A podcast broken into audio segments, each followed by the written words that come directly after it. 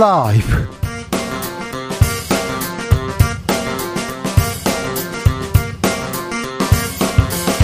2022년 10월 10일 월요일입니다. 안녕하십니까. 주진우입니다. 광우병 파동 영웅이 김건희 여사의 논문 이슈 재점화에 성공했다. 지난주 주진우 라이브에 출연한 심평 변호사가 우이종 교수를 소환했습니다. 우이종 서울대 교수가 직접 반박합니다. 들어보겠습니다. 고등학생의 풍자 만화 윤석열 차에 대해서 국민의힘 일부에서 표절 논란 제기했는데요. 영국의 원본 작가가 표절 아니다 직접 밝혔습니다. 해당 서면 인터뷰를 진행한 영국 출신 라파엘 라시드 기자에게 인터뷰 뒷이야기 들어보겠습니다. 그리고 윤석열 정부에 대한 외신들의 평가 종합해서 들어봅니다. 한동훈 법무부 장관의 주요 발언을 모은 어록집이 출간된다고 하죠. 정치 계획이 없다. 정계 진출에 대해서 관심을 일축하고 있는데 한 장관이 범보수 차기 대선 주자로 꾸준히 거론되는 이유는 무엇일까요? 여론과 민심에서 읽어봅니다. 나비처럼 날아 벌처럼 쏜다. 여기는 주진우 라이브입니다. 오늘도 자중차에 겸손하고 진정성 있게 여러분과 함께 하겠습니다. 설악산에 첫눈이 내렸습니다. 오늘 서울은 추웠어요. 아침 기온이 10도 밑으로 떨어졌는데요. 가을 들어 최저치였다고 합니다. 가을인가 했더니 벌써 겨울을 준비해야 될 날씨가 됐습니다. 몸도 마음도 따뜻하게 신경 써야 합니다. 옆에 있는 분들 주위를 좀 둘러봐서 좀 괜찮으신지 밥은 잘 챙기고 계신지 안부 문자 한 통, 보고 싶다는 전화 한 통으로 서로의 온기 느끼고 이렇게 나누는 계절이 되었으면 좋겠습니다. 좋겠습니다. 아, 가을이에요. 겨울이 오고 있어요. 고민 많아요. 걱정거리 있어요. 그런 분들 있죠. 요즘 어떤 고민 하십니까? 고민 있으시면요. 주진우 라이브로 이렇게 보내주십시오. 그러면 모았다가 잘 모았다가 내일 특별한 손님과 함께 고민 상담 풀어보겠습니다. 김재동, 방송인 김재동 씨가 함께 함께 합니다. 특별한 시간 여러분을 위해서 준비했으니 쌀쌀 해지는 이 계절 내가 어떤 고민하고 있고요. 신경 쓰이는 것들이 있어요. 저 이것 때문에 슬퍼요. 우울해요. 이런 분들 네, 특별히 애정 상담 전문입니다. 잘 몰라서 그렇지 김재동이 연애 척척 박사입니다. 그러니까 그런 부분도 잘 풀어 드리겠습니다. 샵 9730 짧은 문자 50원이고요. 긴 문자는 100원입니다. 콩으로 보내시면 무료고요. 주진우 라이브 시작하겠습니다.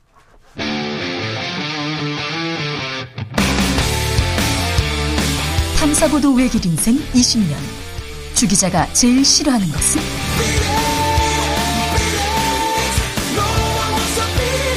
이 세상에서 비리와 부리가 사라지는 그날까지.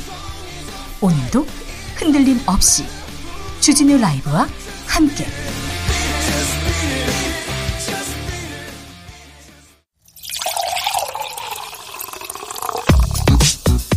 진짜 중요한 뉴스만 쭉 뽑아냈습니다. 주스.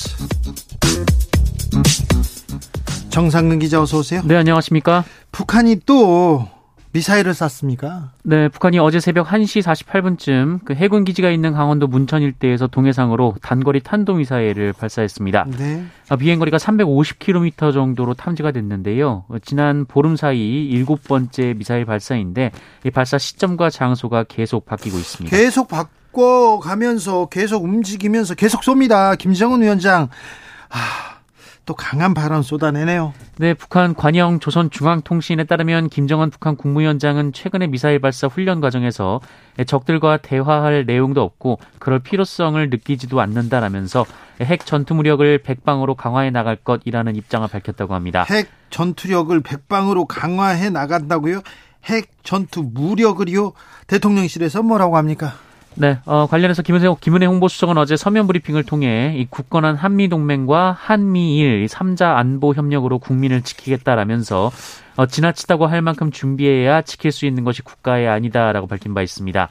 어, 또한 윤석열 대통령도 한미 동맹은 물론 한미일 3자 안보 협력을 더 강화해 나가겠다라고 했다고 전했습니다. 지나치다 할 만큼 잘 준비하겠다. 필요하죠. 반드시 그래야 됩니다. 그런데 굳건한 한미일 안보 협력 한미일 협력, 한미일 계속 나옵니다. 한미일 협력이라 중국은 괜찮을까요? 이 부분에 대해서 깊은 고민이 필요한데 저희가 시간을 가지고요. 이 부분에 대해서는 깊이 한번 고민해보고 들여다보겠습니다. 감사원이 감사 영역을 넘어서는 감사하고 있다.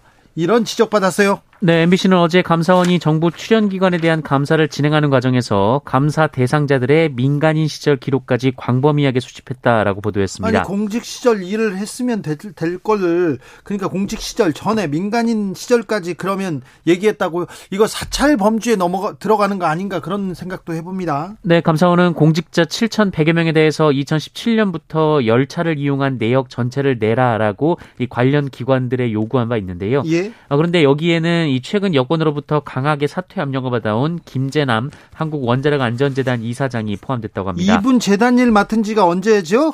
올해 2월부터 맡았습니다. 올해 2월인데 2017년 거 내라고요? 네, 2017년 1월부터 올해 9월까지 5년 9개월치의 기록을 감사원이 가져갔다라고 하는데요. 문재인 정부 시절 거 가져갔네요. 네, 청와대에서 일했던 기간뿐 아니라 이 정의당 당직자였을 때나 민간인 신분이었을 때의 사적 기록까지 모두 제출을 받았습니다.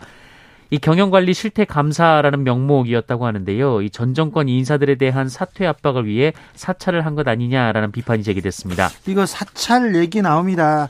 민간인 사찰 이거 용납하지 않는 사람이 있었는데 이 문제 검사 윤석열이었다면 절대 용서하지 않았을 일인데 막 수사했을 일인데 대통령 윤석열이 됐는데 아, 윤석열 정부에서 지금 심각한 민상, 민간인 사찰이 벌어지고 있다. 이렇게 비판받을 수도 있습니다. 어, 좀 정부에서 대책을 내야 될 것 같습니다. 이거 반드시 해명해야 될 사안인 것 같습니다. 저희가 또 살펴보겠습니다. 이준석 리스크가 사라진 것일까요? 국민의힘에선 당권 레이스 본격화됩니다. 유승민 전 의원 뛰어 나갑니다. 네, 국민의힘 유승민 전 의원이 최근 실시된 국민의힘 차기 당대표 적합도 여론조사에서 자신이 7주 연속 선두를 달렸다는 내용의 기사를 SNS에 공유했습니다. 어, 그러면서 이 기사 속 내용인 이 유승민 전 의원이 전통 보수 지지층이 밀집해 있는 이 대구 경북 거주 응답자 사이에서 지지율 1위를 기록했다라는 점과 또 유승민 전 의원의 선전이 역선택으로 보기만은 어려운 결과라는 해석도 나온다라는 내용의 기사 내용을 그대로 옮겨 적기도 했습니다. 다른 건 다른 것도 썼죠? 네, 한겨레 21이 작성했던 이 골 저 골 다 보기 싫을 때 유승민이라는 제목의 칼럼도 페이스북에 공유했습니다. 자, 유승민 전 의원 달려나갑니다. 그랬더니 바로 당내에서 견제구 날아듭니다. 네, 앞서 당권 도전을 공식화한 안철수 국민의힘 의원은 MBN 프로그램에 출연해서 그 유승민 전 의원의 전당대회 출마는 힘들 것이다라고 주장했습니다. 안철수 의원은 유승민 전 의원은 경기도지사 경선 당시 책임당원과 일반 국민 여론조사 반영 비율이 50대 50이었음에도 김은혜 후보에게 졌다라고 얘기를 했고요. 나경원 전 의원도 한마디 했죠? 네, 어, 같은 여론조사에서 국민의힘 지지층들의 7주 연속 1등은 본인이다 이렇게 반박을 했습니다. 네? 유승민 전 의원의 지지율이 역선택에 의한 것이다 라는 주장인데요.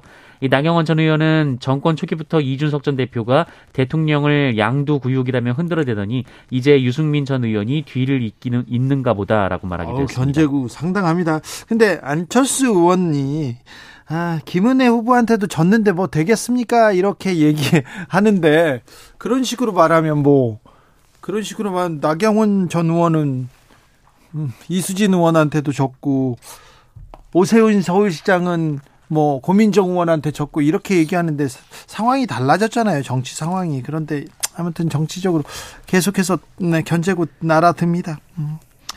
아, 러시아 우크라이나 전쟁 상황 급변하고 있습니다. 크림 대교가 폭파되고요. 키우에는 미사일이 날아들고 있다고요? 네, 우크라이나 남쪽에 있는 크림반도는 이번 전쟁 이전부터 러시아가 강제로 병합한 곳인데요. 어, 이 크림반도와 러시아 본토를 잇는 다리인 크림 대교가 지난 8일 큰 폭발이 일어나서 이 철도와 도로 운행이 중단이 됐습니다. 어, 당장 3명이 사망을 했고요. 이 크림반도를 통한 러시아의 군수물자 보급도 타격을 받을 것으로 예상이 되고 있습니다. 어, 러시아는 우크라이나 측이 트럭에 실린 폭탄을 터뜨렸다라고 주장했습니다만 우크라이나 정부 당국이나 군은 이번 사건에서 자신들의 역할을 뭐, 명확한 언급을 하지 않고 있습니다. 보복인가요? 키우 미사일 포격은? 네, 한편 러시아가 현지 시간으로 10일 우크라이나 수도 키이우를 폭격을 했는데요. 어, 그런데 이 폭격으로 삼성전자 우크라이나 지사가 입주해 있는 고층 빌딩이 피해를 입었습니다.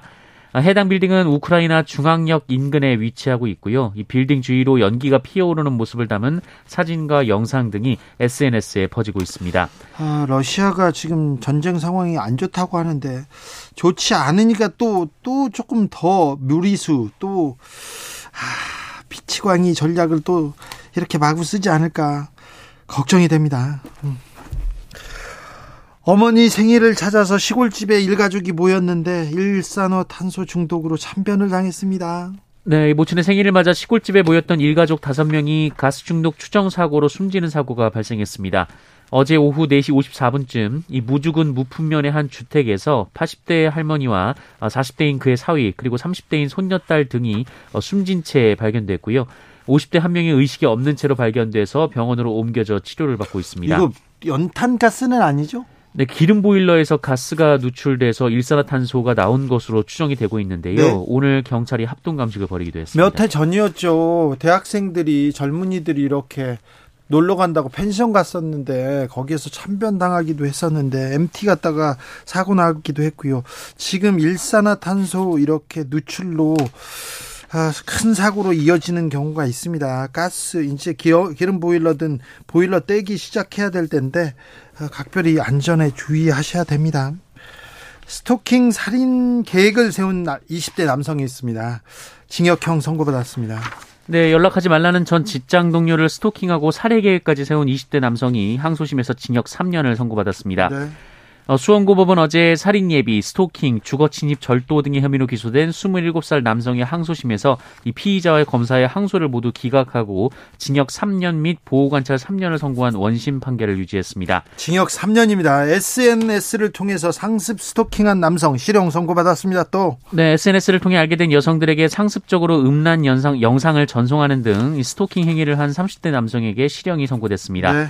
울산지법은 32살 남성에게 징역 6개월과 40시간의 성폭력 치료 프로그램 이수 등을 명령했습니다. 어, 개개인 개별적인 사안은 다 다르겠지만 이렇게 스토킹 그리고 이런 어, 약자들을 괴롭히는 사람들은 징역 6개월, 1년 아, 꼭 이렇게 징역형이었으면 좋겠습니다. 짧더라도 그래서 엄하게 처벌하면 반드시 금방 줄을 거예요. 약자한테 강하고 강자한테 약한 그런 사람들 이렇게 조금 엄히 처벌해야 됩니다. 집을 팔아도 빚을 못 갚는 가구가 많습니다. 38만 가구에 이른다는 보고가 나왔어요. 네, 금융부채를 진 가구 중 38만여 가구가 현재 소득의 40% 이상을 힘겹게 원리금 상환에 쏟아붓고 있을 뿐 아니라 어, 유사시 집을 비롯한 보유 자산을 다 팔아도 대출을 완전히 갚을 수 없는 것으로 나타났습니다. 예, 한국은행이 오늘 국회에 제출한 가계부채 현황 자료에 따르면 2021년 말 기준으로 금융부채 고위험 가구가 모두 38만 1000 가구였는데요. 어, 전체 금융부채 보유 가구 중 3.2%를 차지했습니다. 어, 2020년 말보다는 조금 줄었지만 코로나19 직전과 비교하면 5천 가구 정도가 불어난 수치입니다. 지금 이제 그 조사한 내용에서 이 정도 수준인데 앞으로 몇 달 만에 엄청나게 늘어날 겁니다. 내년엔 더 늘어날 겁니다. 그래서 이 가계 부채 아, 위험이 크다는데 우리가 잘 견딜 수 있을지 여기에 대한 대비가 정부의 대책이 필요합니다. 코로나 상황 어떻습니까? 네, 오늘 코로나19 신규 확진자 수 8,981명이었습니다. 주말 검사 건수 감소 영향으로 어제보다 8,600명 줄었습니다. 우리는 줄었는데 유럽에서 코로나 확진자 한 달 새 3배 증가하고 있습니다. 코로나 다시 증가세에 있다는 거꼭 어, 유념하셔야 됩니다. 독감 환자는 크게 늘어요. 네, 최근 들어 독감 환자가 급증하고 있는 것으로 나타났습니다. 어, 지난 25일, 지난달 25일부터 일주일 사이에 전국 의료기관을 찾은 외래 환자 1000명 중 7명 이상이 독감 의심 환자였는데요. 네. 한주 사이에 45% 급증했습니다. 자, 코로나도 늘고요. 독감도 늘어날 가능성이 있습니다. 두 바이러스 조심하셔야 된다. 각별히 준비해야 됩니다. 슈스 정상근 기자 함께했습니다. 감사합니다. 고맙습니다. 아, 걱정거리는 막 쏟아지네요. 빈집 증후군이라고 해야 되나요? 4691님, 잘 자라서 품에서 떠난 자식들이 대견하면서 잘 지낼지 노심초사입니다. 우리 부모님도 저를 그렇게 키우셨겠죠. 아직 신랑과 둘만 남은 공간과 시간 너무 크게 느껴져서 힘들어요. 먼저 겪은 선배님들의 얘기 들어보고 싶어요. 이거 김재동이 전문입니다. 이거 고문 이 김재동이 전문입니다. 0147님 이사 온 지 두 달하고 5일 되었어요. 싸게 나와서 좋다고 계약했는데 불면증. 집사람은 신경쇠약 걸릴 것 같아요. 다시 이사 준비하나요? 제가 아내에게 너무 미안합니다. 어떻게 해야 될까요? 지금 경제 상황 아 이거 저 집 문제 어떻게 할까? 이것도 김재동한테 물어보겠습니다. 연애 상담 김제동한테 물어보겠습니다.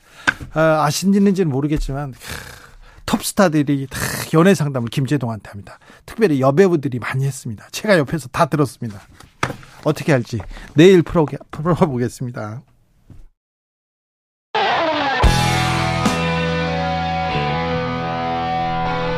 스치기만 해도 똑똑해진다. 드라이브 스루 시사 주진우 라이브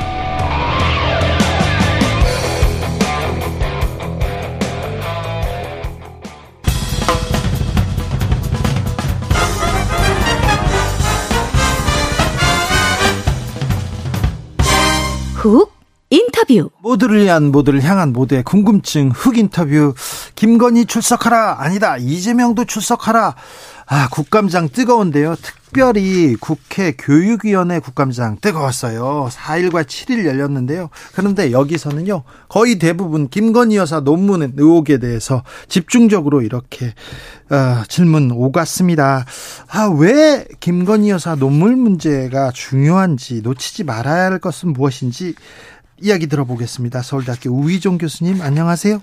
예, 안녕하세요. 잘, 잘 지내셨습니까? 예, 아주 잘 지내고 있습니다. 네. 지난주에 심평 교수가, 아, 심평 예. 교수가 갑자기 우희종 교수 얘기를 하더라고요. 광우병 파동의 영웅인 우희종 교수가 김건희 여사 논문 문제 이슈야 어, 성공했다. 이렇게 얘기하던데. 네. 네. 어, 광우병 파동 때 큰 역할을 하셨는데, 영웅까지는 아니었는데요. 글쎄 말이야. 아, 영웅이 되고 싶었는데. 네. 어, 영웅을 만들어 주시네. 농담입니다만. 자, 김건희 여사 문제를 재점화했다 이렇게 얘기했는데 어, 교수님께서 김건희 여사 논문에 대해서 이렇게 검증하는 그 그런 팀에서 그 검증을 하셨죠? 네네. 검증팀의 기획을 맡았고요. 네, 어떻게 보면 당연히 뭐 이 광우병 그 상황과 예. 지금 논문은 그 과학이라는 예. 그 학문 연구에 관련된 거는 뭐 공통점은 맞습니다. 네, 그런데 이제 두 사안은 전혀 별개로서 이 바라봐야 되는데요. 그렇죠. 전자는 그 당시 그 뭐 그 과학적으로 전혀 그 수용되지 않은 네, 전 연령의 미국 쇠고기를 수입하자고 그래가지고 네, 그거는 뭐 그 후에 다른 나라도 한 10년 동안 네, 아무도 따르지 않은 조건이라서 이제 문제됐던 거라 친다면 네, 사실 이번 김건희 씨의 이 논문 표절 문제는 연구 윤리의 문제입니다. 네, 그리고 이 그런 의미에서는 뭐 대통령 탄핵이라 이런 거하고는 전혀 상관없습니다. 아 그래요? 물론 뭐이 이 논문 표절을 네, 뭐 차차 말씀드리겠습니다만 네, 국민대가 이렇게 비호하는 네, 그 이면에는 이유가 있을 거고 예, 그래서 저게 합리적인 의심으로서 국민대가 도이치 모터스의 주식과 연관이 있고 네, 또이 김건희 씨도 그런 어떤 도이치 모터스 주식 의혹을 받고 있는 상황에서 그 당시에 이 도이치 모터스 이 주식 관계를 윤석열 총장이 또 이 감쌌던 것도 사실이거든요. 그래서 그런 연결고리는 합리적 의심으로서 있지만 최소한 이번에 이 논문 검증 자체는 예, 이 학위 논문으로서 예, 과연 이것이 타당하냐라는 어떤 그런 문제 제기였죠. 예, 그런데 이제 제가 좀 아쉬운 것은 이것은 이제 이런 정부의 과학자나 뭐 연구자나 학자나 뭐 교수들이 검증하면 끝나는 일인데 그렇죠. 심평 변호사님은 스스로 그 예. 논문을 읽지도 않았다고 그랬거든요. 예, 근데 읽지도 않았다는 분이 네. 그것이 뭐 다 괜찮고 다들 옛날에 그렇다는 식으로 얘기를 해버리니까 그럼 좀 들어가 보겠습니다. 네. 심평 교수님은 논문에 대해서는 안 읽었으니까 논문에 대해서는 몰라요. 그런데 네. 논문 문제가 된다, 표절이다 하니까 국민대에서 네. 이그 검증을 했는데 네. 이거 연구 부정에 해당하지 않고 뭐뭐 표절도 별로 없다 이렇게 해가지고 표절 아니다 뭐 문제 없다 이렇게 해서 지나갔어요. 네. 이 문제에 대해 이, 이 검증에 대해서는 어떻게 보시는지? 그는 이미 이 표절 논문이 네, 이제 문제가 없다는 결론을 내리고 그 만들어 놓은 논리죠. 예, 심지어는 이 특허 다른 사람의 특허를 가져와서 이제 박사 학위 논문을 썼는데 이 특허권자의 사용 허가서가 있었기 때문에 괜찮다. 시기의 논리까지 있었거든요. 예. 그렇다면 우리나라의 모든 대학원생은 특허청에 가서 특허 낸 사람한테 얘기해서 돈 주고 특허 사와가지고 논문 써도 된다는 얘기거든요. 이건 나 학위 논문 장사를 이 김건희 씨 논문을 보호하기 위해서 국민들 스스로가 그런 어떤 학위 매매나 장사를 인정해주는 논리까지 등장한 겁니다. 교수님과 그리고 그 검증단에서 이 논문을 검증해 왔더니 네. 어떻습니까? 뭐 저희가 기자회견 했습니다만 네. 그 저희의 상상을 초월했던 거죠. 그래서 이 뭐 제 표현이 아니라 예. 검증단에 있었던 다른 교수님의 표현을 빌리자면 네. 쓰레기라는 표현이 등장했습니다. 아이고, 아이고, 네. 네. 알겠습니다. 저희들은 비속어는 안 쓰기 때문에. 아 쓰레기가 비속어인가요? 아니, 비속어는 아니지만, 네. 이렇게 비춰질 수 있어서, 그건 제가 사과하겠습니다. 저희들은. 어, 아니, 저희는 쓰레기란 것은 분명히 이 최소한 쓰레기로서의 어떤 정의를 할 수 있는 네. 내용이 있는 거기 때문에 네. 네, 그것에 알겠습니다. 따라서 한 네. 겁니다. 교수님, 네. 예전에는요, 네. 박사학위 논문 네. 쉽게 받고, 뭐 예전에는 다 그렇게 했다, 표절하고 그랬다, 이렇게 얘기하는 사람들이 있는데, 있는데, 왜 김건희 여사의 논문은 그러면 안 된다, 이렇게 지적하시는 겁니까? 아닙니다. 지금 그런 얘기를 하시는 분들은 네. 매우 잘못된 분으로서 네. 심평 변호사가 예전에 다 그랬다는 얘기를 했더니 예, 예. 심평 변호사가 재직했던 경북대에서 네. 성명이 나왔어요. 아, 그렇습니까? 옛날에 그런 거 아니다. 널 그런 말 하지 말아라는. 그래서 그런 말씀하시는 분들은 모르겠습니다. 한 2, 30년 전에 있을 수도 있었을지 모르지만 네. 최소한 황우석 박사의 그 논문 사기 사건이 있은 이후로는 네. 2006년이죠. 예. 엄격히 이러한 부분은 검증되고 있습니다. 네. 박사학위 학위 논문을 쓴다는 거는 굉장히 또 아, 뭐라고 해야 되나 굉장한 노력이 필요하고요. 그리고 어, 그렇죠. 연구자들이 그리고 교수들이 굉장히 노력하는 부분 아닙니까? 어, 맞습니다. 그렇죠. 네. 그냥 막 이렇게 뭐 카피에다가 이렇게 박사학위 마- 논문을 그렇게 받을 수 있는 건 아니잖아요. 아니죠. 그렇, 그렇죠. 네, 그건 큰 문제입니다. 네, 이, 그, 이 문제가 근데 정치권으로 가서, 네. 정치권에 가서, 어, 뭐, 윤석열 대통령을 지지하는 사람은 그게 뭐가 문제냐 얘기하고, 네. 어, 지지하지 않는 사람들은 큰 문제다 이렇게 해서, 이렇게 의견이 나뉘는 거는 어떻게 생각하십니까, 교수님? 그게 굉장히 입장에서? 정치적이라고 보는 거죠. 그러니까는 조금 전에 말씀드린 것처럼 그 심평 변호사 같은 분들이 네. 이건 그냥 학문 연구 윤리 문제인데 네. 뭐 이게 탄핵을 위한 거다라는 식으로 굉장히 논문도 읽지 않은 분이 정치적으로 발언을 하는 거예요. 교수님이 탄핵 얘기하고 그러신 적이. 없습니다, 저는. 네. 저는 뭐 듣도 못한 얘기라서 네. 저는 그런 면에서 우리 사회가 왜 이렇게 정치적으로 되는가 하면 네. 사안에 대해서 어느 입장이 다르더라도 네. 논정, 논거를 가지고 제대로 파악해서 얘기를 해야 되는데 네. 무조건 권력자는 뭐 오라, 뭐 괜찮아. 이거 옛날엔 간신이라고 불렀거든요. 예. 그런 사람들이 사안을 정치적으로 몰아가는 바람에 이렇게 국회에서까지 논란이 되는 것 같습니다. 진실이 중요한 게 아니라 이 사실이 중요한 게 아니라 정치적으로 어떤 입장이냐에 따라서 막 이렇게 갈립니다. 들리는 게안 그렇죠. 들리기도 하고요. 바이든이 날리면이 되기도 하고요. 네. 아니 그 더욱이 그분은 그 발언을 듣지도 않았는데 무조건 MBC가 잘못했다고 그러더라고요. 그 심평 변호사님은. 네. 이런 분들이 많아지면 사회는 이렇게 갈등과 분열로 빠질 수뿐이 없습니다. 심평 변호사님께서 특별히 지금 교수님 이름을 네. 콕 집어가지고 광우병 파동의 영웅이 그 지금 선동하고 있다 해가지고 지금 저희가 반론의 마이크를 드리는 겁니다. 음, 논문을 들여다봤는데 총체적으로는 어어뭐 조금 조금 뭐 아까 뭐 네. 다른 얘기도 하셨습니다. 다른 단어도 쓰셨습니다. 저희 방송에는 비서가 안 쓰거든요. 아, 그 쓰면 바로 아니. 그 네, 알겠습니다. 정식 네. 명사입니다. 명- 명사지만 너무 좀 뭐 모욕적인 세다, 발언이어서. 자, 그런데 네. 자, 이런 문제는 논문 표절, 네. 논문을 좀 어, 저기 뭐라고 해야 되나요? 조건이 되지 않는데 논문을 네. 썼다. 이렇게 통과됐다. 이런 문제는 우리 사회에서 어떻게 해결하고 넘어가야 될까요? 아니요, 그게 이제 정도의 문제죠. 연구 윤리기 때문에. 네. 그래서 사실 뭐 이 선행 연구에 따라서 다음 연구가 이루어지기 때문에 네. 뭐 인용하다 할 적에 놓칠 수도 있어요. 실수도 할 수 있고. 예. 그러다 보면 뭐 표절이라고 말을 들을 수도 있지만 네. 그거는 그래서 한 뭐 대략 허용되는 범위가 있거든요. 예. 뭐한 5, 2, 3%고 엄격한 데는 뭐 적지만 아주 느슨한 10%까지도 봐주지만 네. 이번 김건희 여사의 경우는 4, 50%대거든요. 아, 그래요. 더욱이 그 인용한 부분이 무슨 뭐 점집의 홈페이지라든지 네. 일반 뭐 대학생 애들이 돈을 주고 예. 아이디어나 이런 걸 따오는 해피 캠퍼스라는 데서 가져온 거라든지 예.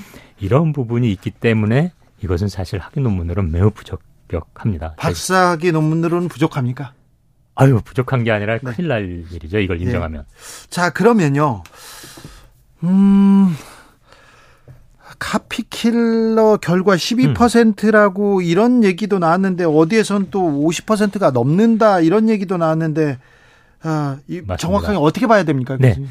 그 카피킬러라고 하는 것은 기본적인 어떤 그 문장만 따지는 거고요. 네, 이 논문을 이렇게 논문을 그 뭐라고 해야 되나 복사 복사나 위조했나 이게 표절했는지 이렇게 이렇게 돌려보는 프로그램에서 이제. 문장 단어가 나란히 몇 개 있나 정도 파악하는 거고요. 네. 이번에 국민검증단은 그것을 하나하나 한 문장 한 문장 예, 다시 찾아내서 예. 이 검토했습니다. 검토해 봤더니 그랬더니 약 45%에서 50%의 표절이 드러난 거죠. 네, 이건 저희가 대국민 네. 그 기자회견 때 자료를 자세히 보도한 바 있습니다. 네, 네. 뭐 저희도 보도를 전해 드린 바 있는데. 아, 네. 자, 교육부에서는 어떤 입장입니까?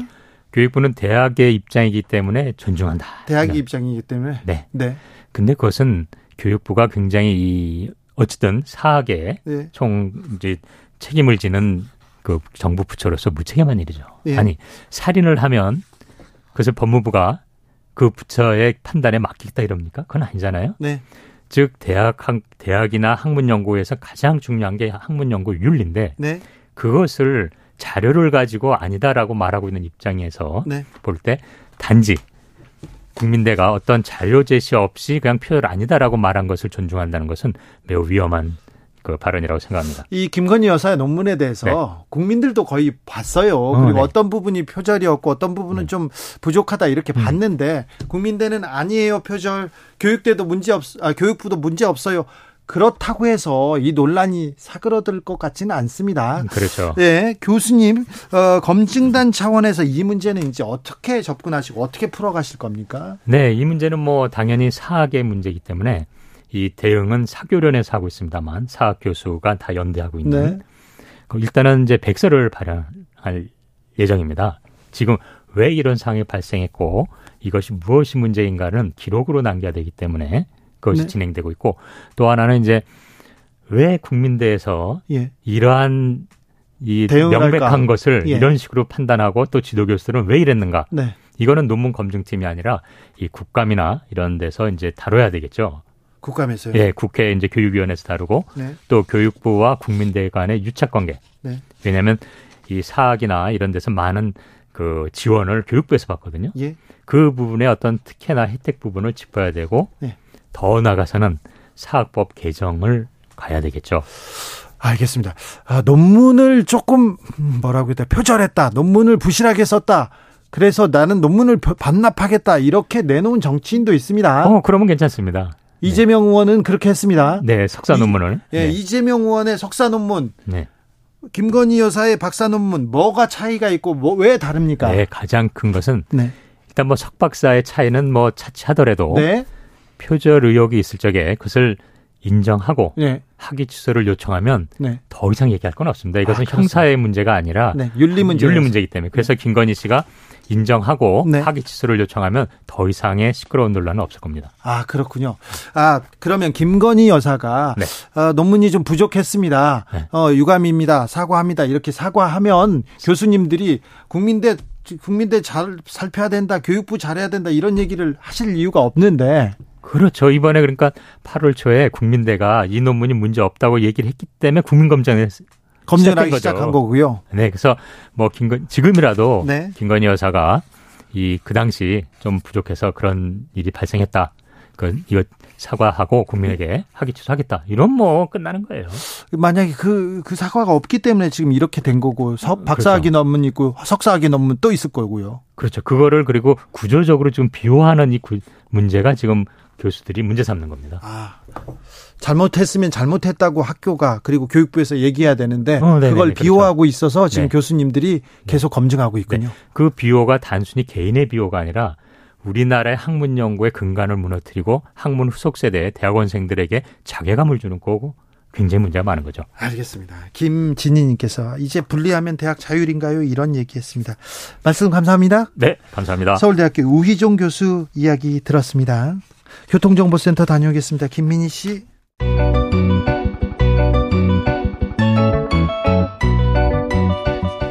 한층 날카롭다, 한결 정확하다, 한편 세심하다, 밖에서 보는 내밀한 분석, 정치적 원의 시점. 오늘의 정치권 상황 원회에서 더 정확하게 분석해 드립니다. 이연주 전 국민의힘 의원 어서 오세요. 네, 안녕하세요. 부드러운 카리스마 이연주입니다. 최민희 전 더불어민주당 의원 어서 오세요. 안녕하세요. 불굴의 희망 최민희입니다. 네. 이연주 의원님은 상임위 어디 하셨어요? 어, 저는 주로 경제 분야요. 산자위는 간사했었고요. 그렇죠. 경제 기재위하고 그다음에 국토위 또 복지위도 하고요. 경제 쪽에 이렇게 얘기 오래 계셨는데 네. 그리고 뭐 변호사 업무도 그런 데서 오래 하셨고요. 네. 그런데 왜 국방에는 그렇게 관심이 많습니까? 왜냐하면 이건 당연히 생명, 어, 내. 생명에 관심 더군다나 있죠. 요즘에는 요즘에는 이제 국제 질서가 막 전환되고 있으니까 어 저는 이제 국가 국제 안보 이런 문제에 이게 요즘에 정말 우리 국민들 대부분 그럴걸요. 예. 예, 이렇게 국제 질서의 전환기에서 어, 우리나라 국민들 모두가, 야, 이러다가 한국 국민들의 생명과 안전, 네. 이거 어느 날인가는 굉장히 심각한 상황 올 수도 있다. 우크라이나에서 우리가 지금 위기를 보고 있고요. 네. 대만도 그런데 자꾸 우리는 북한이 미사일을 쏘고 우리도 쏘고 맞대응하니까 조금 조금 무섭습니다. 아, 그럼요. 그리고 저는 국방에 대해서 그래서 우리가 지금 보면 우크라이나에 있지 않습니까? 네. 어, 사람들이 잘 모르고 계실 수도 있는데요. 우크라이나가 옛날에요. 소련에서 이렇게 딱 독립했을 때 세계 3위의 핵 강대국이었어요. 네. 예. 근데 핵을 포기했거든요. 네. 어, 그 러시아하고 영국하고 어, 우크라이나하고 이렇게 서로 이제 어, 그때 부다페스트 협정인가요? 이런 걸 맺으면서. 네. 근데 포기를 하고 그러고 나서 한 20년 있다가 러시아가 침공을 했죠. 크림반도에. 네. 그리고 나서 다시 또 이번에 또 침공했잖아요. 네. 그러니까 보면 근데 미국이 그때는 안보 협정에서 다 지켜주기를 했는데 자국의 안 어떤 지켜줬죠. 네 그러니까 결국에는 자기 나라의 안보는 자기가 지켜야 된다. 예. 특히 요즘에 그런 생각 많이 들어요. 그렇게 얘기하는데 어, 어제 미사일을 또 북이 쏘았습니다. 그랬더니 또 대통령실에서는 한미 동맹 그리고 한미일 동맹으로 이렇게 이겨내겠다 이렇게 얘기하는데 한미일 일본이 계속 나와요. 네. 여기에 대해서 이재명 대표는 이거 극단적인 친일 행위로 볼 수 있다 이렇게 일침을 놓습니다. 어떤 의미입니까? 이게 일단 두 단계인데요. 그동안의 한미연합훈련에 대해서 네. 문제 제기를 한 적이 별로 없습니다. 아유, 그럼 국민들도 한미연합훈련의 필요성을 충분히 인지하고 인정하죠. 누구도 반발하거나 비판하지 않습니다. 예, 그런데 이번에 독도 독도 앞 해상에서 네. 한미일 훈련을 한 것은 지난 시절에 있었던 한미일 훈련과는 다른 점이 몇 가지 있습니다. 예, 예. 우선 첫째는 이게 동해상으로 한미일 연합훈련이 올라왔다는 거예요. 예. 예. 그리고 이 동해상으로 올라왔다는 건 일본과 우리가 독도를 가지고 영토 분쟁을 하고 있고 예. 그러니까 우리는 우리 영토라는 게 확실한데 일본은 분쟁을 일으켜서 영토 분쟁을 일으킴으로써 어, 독도에 대한 영유권을 주장하려고 하는데 독도 앞 해상이냐 요 문제가 있고요. 예. 그다음에 두 번째는 한미일 훈련을 한 적이 있습니다. 노무현 대통령 때도 있고 문재인 대통령 때도 있는데 그 훈련의 내용이 달라요. 예, 수색 훈련이라든가 네. 뭐 대응 훈련인데 이번엔 요격 훈련을 한 거거든요. 그러니까 여기서 어, 잇따라 제기할 수 있는 문제가 과연 한일 간에 네. 군사적 동맹이라고 전제해야 자위대가 이런 식으로 한미일 군사 훈련에 참여하는 게 가능한 게 아니냐 예. 이런 문제 제기를 하고 있는 것이고요. 그리고 자위대가 한반도에 상륙할 수 있는 가능성에 대해서 윤석열 대통령께서 후보 시절에 네. 유사시에 그럴 수도 있다는 취지의 말을 한 적이 있습니다. 네, 네. 김태효 차장 항상 주장하고 있고요. 네, 그렇기 때문에 그런 맥락에서 어 이재명 대표가 그런 태도가 친일적이다. 그런 문제 제기를 한 것입니다. 이현주 의원님. 아, 제가 볼 때 지금 이제 이 구도상 말이에요. 어, 북핵에 대응하기 위해서는 어느 정도의 한일 공조는 불가피해요. 구도상 보면 이제 한반도를 둘러싼 구도. 네. 어, 그리고 이제 한미일 동맹 같은 경우도 이제 전체적으로 국제 질서에 지금 전환기에 있지 않습니까? 그런 관계에서 지금 보면 어 미국이 어쨌든 자국의 어떤 동맹국들이 전부 다 이렇게 어떤 큰 어떤 alliance를 맺기를 바라고 있기 때문에 한미 일 간의 어떤 그 alliance 일종의 연합 또는 공조 이런 것들도 어느 정도 불가피한 흐름이에요. 근데 이제 다만 이제 조금 우리가 신경을 써야 될 거는 지금 이제 어떤 여러 가지 이번에 이제 어 미국 갔을 때도 그렇고 전체적으로 보면 지나치게 일본이 이 흐름을 주도하는 느낌이 좀 있어요. 맞아요. 일본이 네. 주장하고 우리가 우리가 약간. 딸려가는 네. 느낌이 있단 말이에요. 근데 이거는 안 된다. 왜냐하면 네. 우리는 어쨌든 과거사가 있잖아요. 그렇죠. 래서 국민들이 굉장히 불안하거든요. 아 그리고 일본이 네. 일본이 또 너무 군사 강국이 되는 걸 바라지 않아요. 우리 표변하잖아요. 아니, 그 또. 정도가 아니고 지금 핵심은 자위대의 자위대를 군대로 일- 인정할 것이냐 아니냐. 그러니까 그런 문제도 좀 예, 이게 있고. 사실 우리나라는 핵심입니다. 네. 왜냐하면 대통령이 후보 시절에 그 유사시에 자위대가 한반도에 상륙할 수다, 있- 수도 있다는 취지의 발언, 이 네. 발언이 연상, 곧 연상시키는 게 청일 전쟁입니다. 예, 그때도 어떤 거냐면 그 갑신정변 후속 작업으로 텐진 조약을 일본과 청나라 간에 맺습니다. 그 내용이 둘 중에 한 나라가 한반도에 군대를 진주시키면 서로 알려준다는 거예요. 네. 예, 그리고 가보 농민 전쟁이 터지자 어, 우리나라 조정이 청나라 군대를 불러들이지 않습니까? 그러니까 텐진 조약에 따라 청나라 군대는 일본에 통보해 주니까 일본이 한반도에 진주합니다. 요게 예. 예를 들면 한일 간의 관계가 있고 미일 관계가 있고 또 한미 관계가 있는 거잖아요. 그러니까 미국은 우리나라의 군사 작전에 참여할 수 있죠. 주도할 수도 있고 군사 작전권을 한미 연합사 갖고 있기 때문에 그런데 미일 간의 관계가 우회적으로 우리나라에 어떤 일이 터졌을 때 자위대가 상륙할 수 있다면 텐진 조약이 악몽이 떠오르는 거죠. 아유, 그거는- 일제 36년의 악몽이 떠오를 수밖에 없기 때문에 굉장히 민감한 사안입니다. 이승만 대통령도 이거는 절대 있을 수 없는 일이라고. 아, 그 정도가 아니었죠. 네. 이승만 대통령은 네. 사실은 38선으로 미국의 방어선을 끌어올려서 보수 세력에서 국부라고 하는 부분 일정 정도 인정이 돼요. 근데 그때 만약에 일본이 한반도에 들어오면 38선에 있는 군대를 철수시켜서 네. 일본과 싸우겠다. 싸우게 하겠다 이렇게 했던 사람입니다. 자, 37319님께서 일본에 의존하다가 큰 코 다칩니다. 또 말입니다. 5742님, 그럼 미사일 날아오는데 훈련 않고 바라만 봅니까? 김한수님은 지적은 할 수 있는데 그것을 무슨 진일이라고 그런 발언은 잘못됐습니다. 김희영님은 자위도도 인정받고 일본의 명칭도 인정받고 우리 얻는 것은 뭔가요? 얘기하는데 그런데요. 아무튼 네. 하, 훈련도 좋고 다 좋은데 긴장 할 때 우리가 대비도 좋은데 낙탄 사고는요.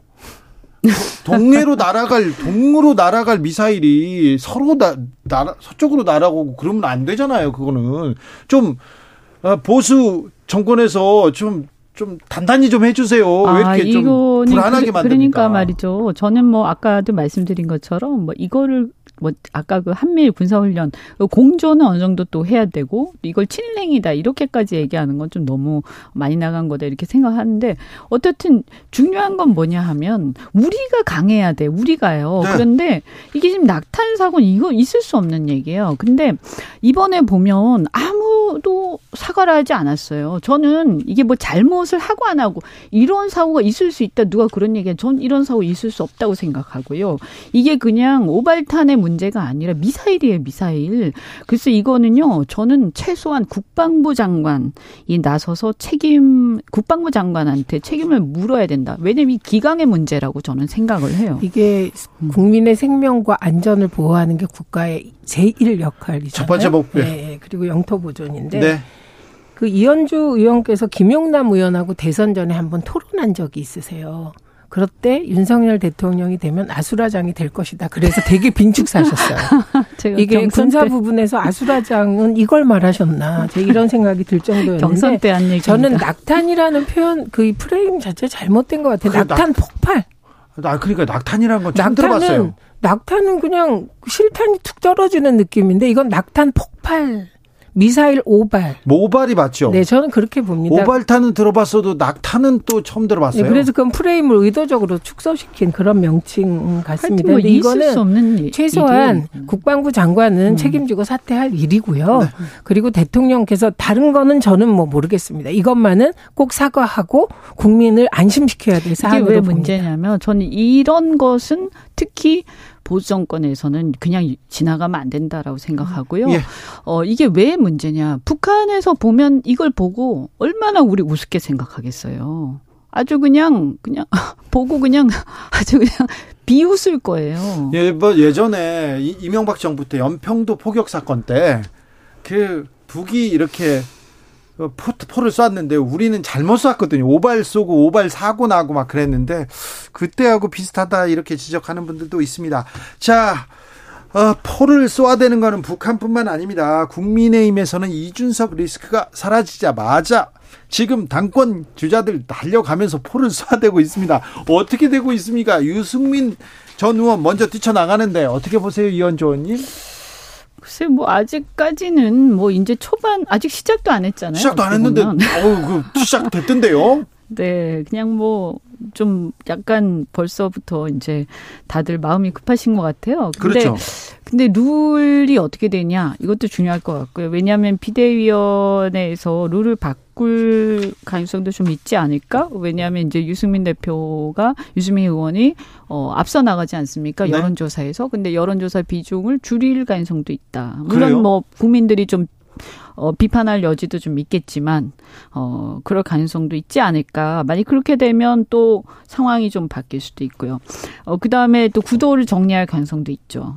예. 그래요? 네. 아니, 뭐, 경, 내부적으로. 경쟁을 시작했는데 하는데 룰은 거기서 또 뭐. 룰또 룰은 룰 바꾸는 건 무리죠. 그리고 지금 룰도 본선에서 당원 7, 여론 3입니다.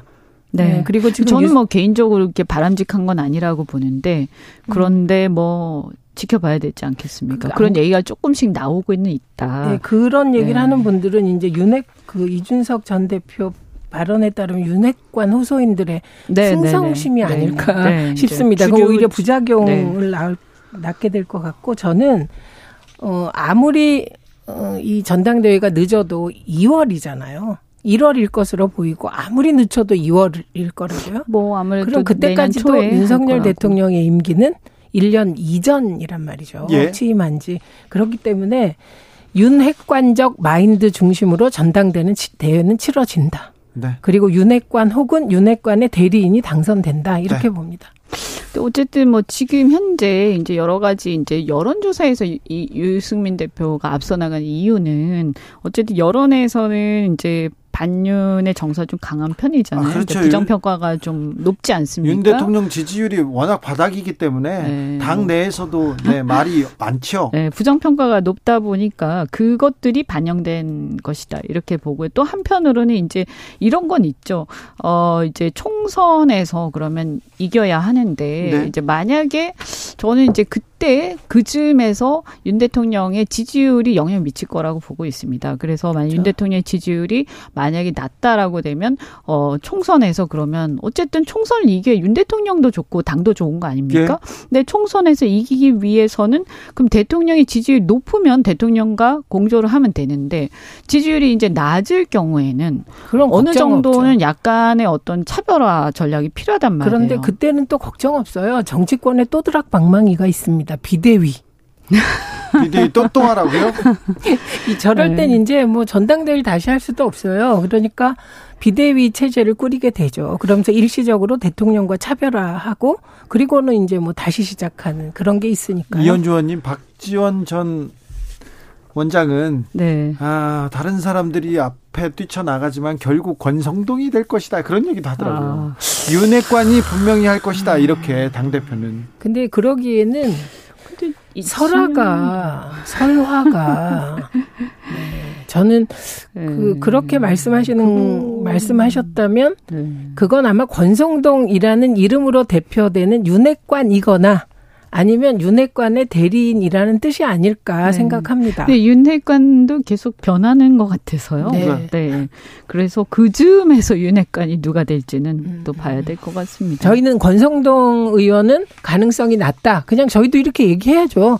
박지원 도사님께서 네. 권성동 의원이 될 가능성이 높다고 예언하셨다면 네. 저는 권 윤핵관 혹은 윤핵관 대리인 중에 하나가 될 거지만 권성동 의원이 될 가능성은 낮다. 저도 예언합니다. 근데 만약에 어 어쨌든 이렇게 당 전당대회가 끝났는데 어 대통령의 어떤 윤심 어 이런 것들이 전폭적으로 반영된 지도부가 뽑히고요.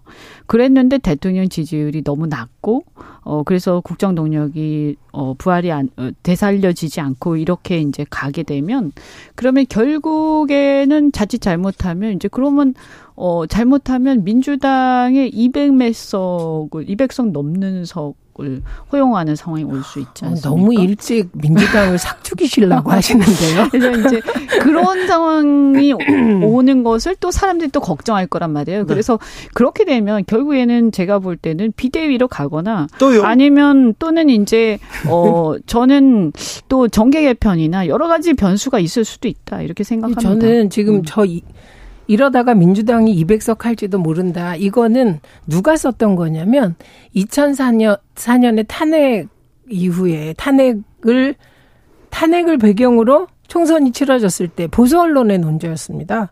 예, 지역구에서 200몇 대 빵. 그래서 아. 민주당이 다 될 거다. 아니 근데 저는 제가 저런 때는 아니 그렇기 때문에 저는 지금 민주당이 200석 한다 이 이런 말은 이건 정말 그 벌써 총선 총선에서 민주당을 견제하는 그런 논리로 아. 작동할 수 있기 때문에 그럴 가능성은 희박하다고 좀. 들어보셔야 되는 게 저는 네. 그럼에도 불구하고 민주당이 200몇 석을 과연 국민들이 줄까? 그래서 결국에는 저는 사실이 아닌 걸 전제로 네, 그래서 결국에는 겁니다. 정계 개편의 가능성도 상당히 높다. 그래서 그 아, 정계 네. 개편의 가능성은 네. 저는 이준석 대표의 신당보다는 네. 윤석열 신당이 가능성이 더 높다고 늘 얘기해 왔습니다. 예. 아, 2178님께서 네. 또드락 방망이 3년 전 엄마 돌아가시고 처음 듣는 단어입니다. 또드락 방망이 울컥하고 반갑습니다. 또드락 방망이. 여기 나왔어요. 이준석 전 네. 대표는 뭐 할까요? 그러면 뭐 당장은 좀 이렇게 뭐 보니까 이렇게 져서 뭐 이렇게 저수라는 것도 있는 것 같고 당장은 좀 조용하지 않겠습니까? 자기가 이제 지지층들 이렇게 뭐 지지층들하고 소통하고 이렇게 지낼 것 같고요. 일단은 지금 당장 어떤 뭐 정치적인 행보를 세게 할 것 같지는 않습니다. 네. 네. 자 여가부 폐지의 제동을 이재명 민주당 대표가 강하게 걸고 나섰습니다. 나 이건 맞겠다 얘기하는데 어떻게 보셨어요? 근데 그 기사를 보면 되게 애매해요. 이재명 대표 스타일상 강하게 막으려면 본인이 직접 말하는 스타일이잖아요. 예. 근데 그런 뜻이 있다고 민주당의 누군가가 흘린 기사더라고요, 그게. 좀 지켜봐야 되나요? 네, 그래서 지켜봐야 되고 저는 이 여가부 폐지 논란이 어, 지금 나온 이유는 국민의힘의 이대남 전략이라고 생각합니다. 여론조사에서 대선 때 큰 지지를 보냈던 이대남 지지율이 10% 내외로 떨어졌어요. 그러니까 이, 이대남 지지율을 제고하기 위하여 갑자기 또 여가부 폐지를 들고 나온 것이라고 생각합니다. 그래서 이런 식으로 정부 조직 개편하는 거 곤란하고 저는 처음에 여가부 폐지 논, 논란이 나왔을 때 이렇게 생각했어요. 성평등부하고 양성평등부를 놓고 여야가 대립할 줄 알았어요. 네. 그러면 여기에 보수 기독교계가 참여하면서 복잡해지겠구나. 이 정도 지형을 예상했거든요. 네. 이게 왜 그랬냐면 윤석열 후보의 애초 공약이 양성평등부였거든요. 아, 그랬었죠. 네네. 네. 그래서 그런데 지금 엉뚱하게 폐지 논란으로 가니 좀 정치권에서 여야가 성평등 분야, 양성평등 분야를 놓고 합리적 토론을 하면 이 정도 답을 못 내겠습니까? 아무리 그래도 국회가 낼수 있습니다. 음, 음, 음. 뭐 제가 볼 때는 근데 이제 이 여가부 폐지를 하려 그랬으면 좀좀 초기에 이렇게 출범 하기 때, 전에 네. 인수위 단계에서 했었어야 되는데 그렇죠. 그때 보통 부- 저- 네, 정부 조직 근데 개편안 나- 나오고 시작하는데 굉장히 좀 뜬금없다는 생각이 좀 들어요. 왜 그때는 안 하고 지금 갑자기 내느냐. 그러다 보니까 솔직히 이제 저는 뭐, 어, 이 부분 여가부를 지금 현재 상태로 그대로 가는 것은 아니다. 뭔가 이렇게 변화는 필요하다 이런 입장이지만, 어, 이거를 이게 좀 진정성 면에서 네. 아무래도 어, 이대남들 입장에서 보면 이게 좀 의문을 가질 수밖에 없다. 네. 이런 생각이 듭니다. 이연주 최민희 최민희 연주 아, 정치조건의 시정 오늘도 감사했습니다. 고맙습니다. 네, 고맙습니다. 잠시 후 2부에서는요 어, 영국 기자가 본 윤석열 차 감상기 들어보고요 한동훈 법무부 장관 어록집 나온다는데 살펴보겠습니다.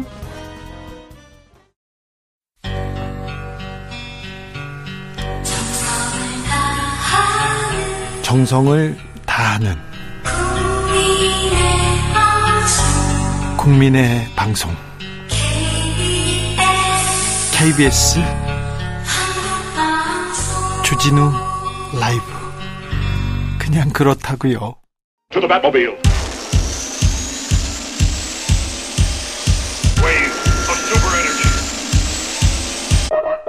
주기자의 1분 10월 9일은 한글날이었습니다. 백성들이 널리 편히 사용할 수 있도록 만들어진 한글. 창제 이유가 이렇게 선하고 명확한 언어는 한글이 유일합니다.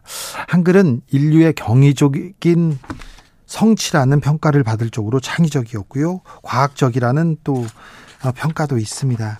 우리 말과 글은 세계에서도 힘을 키워나가고 있습니다. 한국말을 배우는 사람들이 그렇게 많이 늘고 있다죠.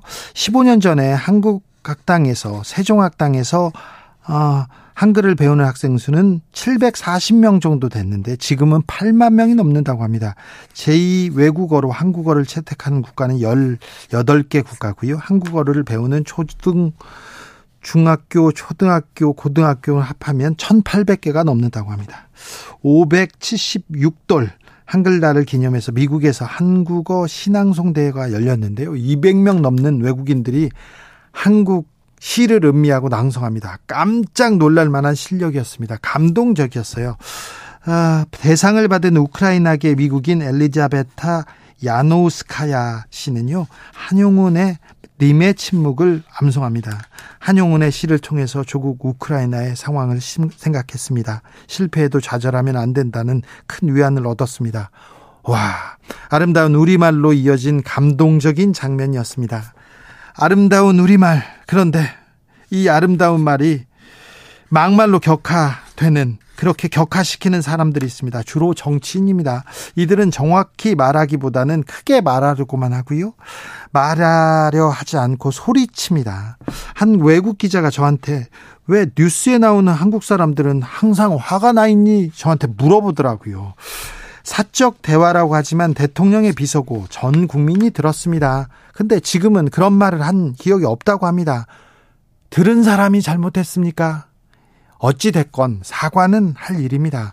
권성동 국민의힘 의원, 정권의 2인자라고 하죠. 이분이 상대방을 향해서 차라리 헛개 물고 죽지 이런 말을 했습니다. 전 국민이 들었습니다. 그런데 권 의원, 나는 그렇게 안 하겠다는 정치적 의지의 표현이다. 발언을 왜곡하지 말라고 합니다. 들은 사람이 잘못했습니까? 어찌됐건 사과할 일입니다. 한글이 잘못했습니까? 니나 가만히 계세요. 버르장머리가 없잖아 지금 뻘짓하다가 개나 줘버려라. 국민의 대표 국민 국회의원들이 국감장에서 막말 퍼레이드를 이어갑니다. 여도 야도 따로 없습니다. 누가 더 막말하나 경연장 같습니다. 가는 말을 가는 말이 추하고 오는 말은 역합니다. 맹자께서 말씀하셨습니다. 네가 한 언행은 너에게로 돌아간다. 즉 선에는 선이 들어 돌아가고 악에는 악이 돌아간다. 지금까지 주기자의 1분이었습니다.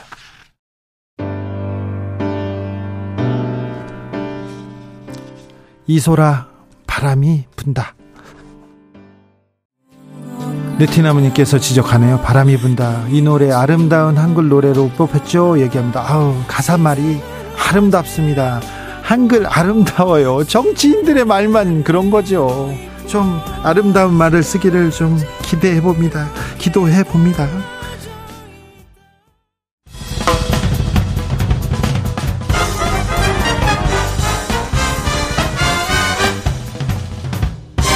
훅 인터뷰 훅 인터뷰 이어갑니다. 고등학생이 그린 풍자 만화 윤석열차 논란에 됐, 논란이 됐어요. 그러자 음, 표절 논란까지 나왔어요. 이거는 표절 논란하고는 전혀 상관이 없는데 풍자와 표절이라 의견이 갈렸습니다. 그런데 원작 자료 알려진 영국 영국 작가가 표절 아니다 이렇게 밝혔습니다.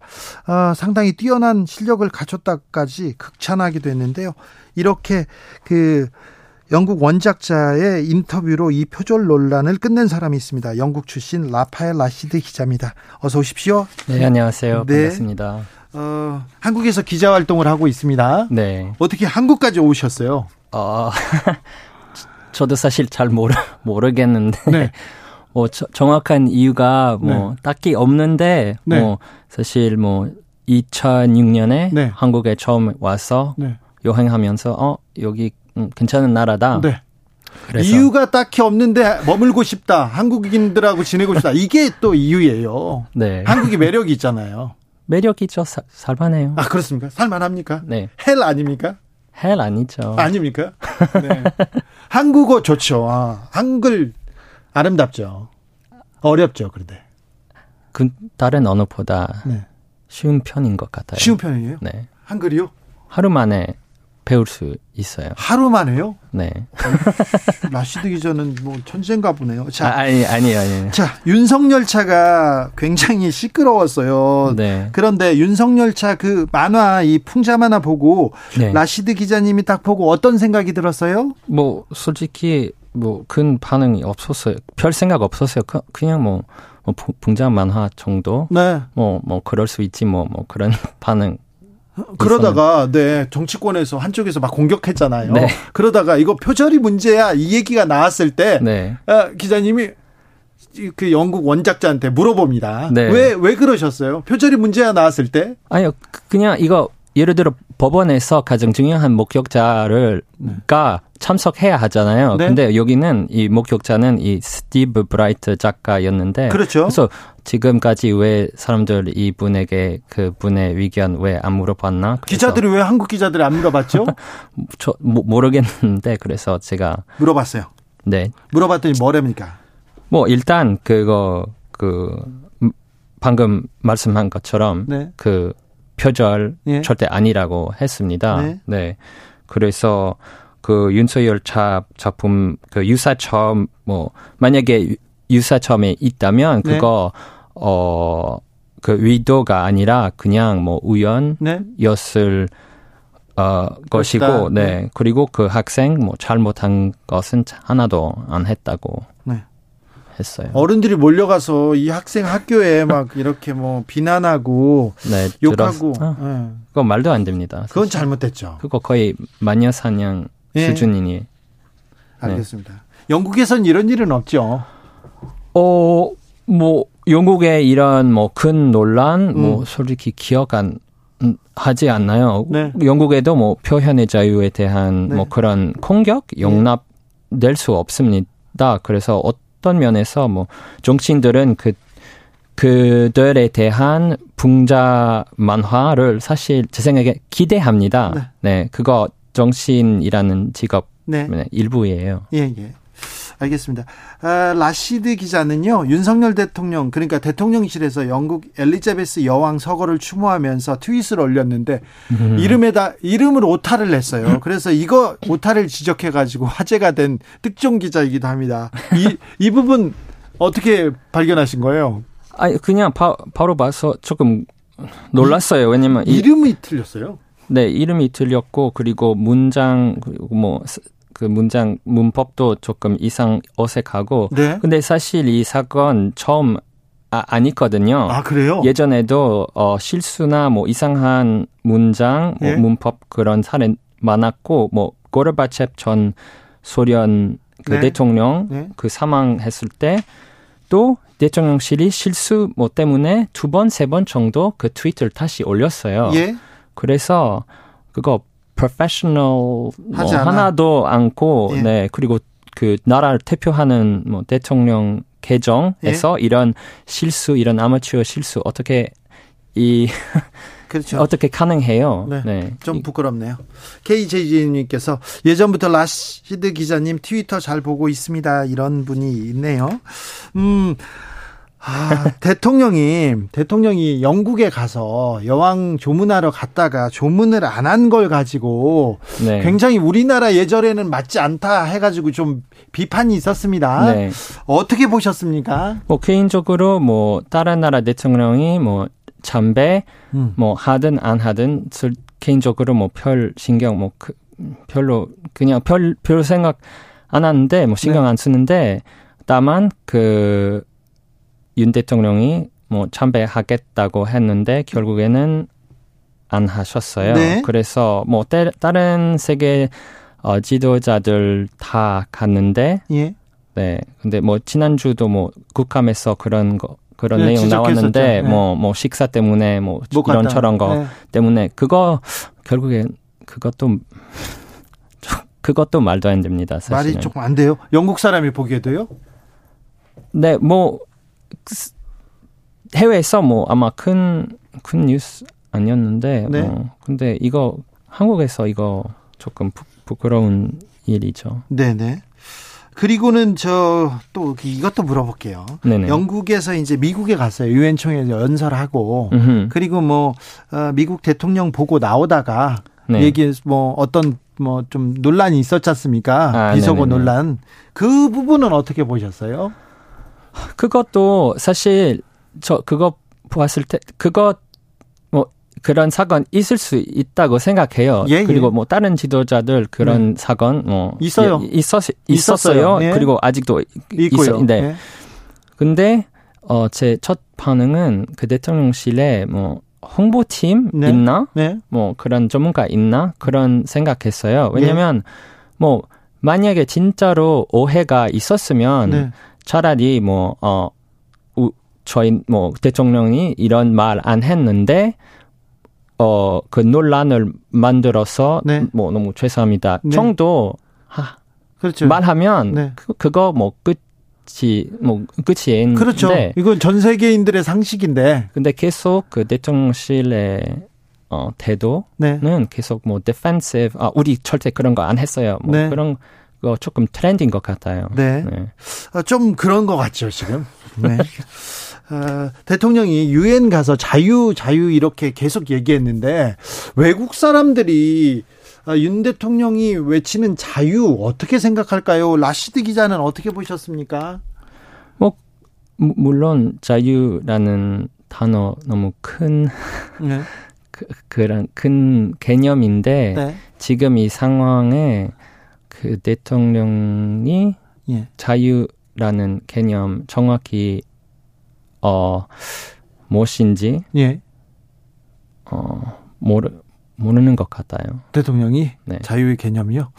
그러게요. 그게 뭔지 좀 알아내고 싶은데 저도 잘 모르겠습니다. 외국 기자도 잘 모르고 일단은. 네. 그 자유는 그, 그, 언론의 자유 공격, 예. 뭐, 그리고 표현의 자유 공격, 그, 그거 자유 아닌 것 같아요. 그렇죠. 네. 좀 자유가 공격 당하고 있는 것 같아 보입니까? 네. 아, 네. 아, 한국에 오셔서 자유로우시죠? 네, 뭐, 네. 비, 뭐, 어, 그, 박근혜 대통령 시대보다 더, 네. 네, 나아졌어요. 나아지고 있습니까? 네. 네, 그러고 있습니다. 한국 사회는 나아지고 있습니까? 어, 그런 것 같아요. 그래요? 네, 네네. 지금은 어떻습니까? 그 심, 사실 뭐, 제 생각에는 그, 예. 시- 어, 처, 한국에 처음 왔을 때, 예.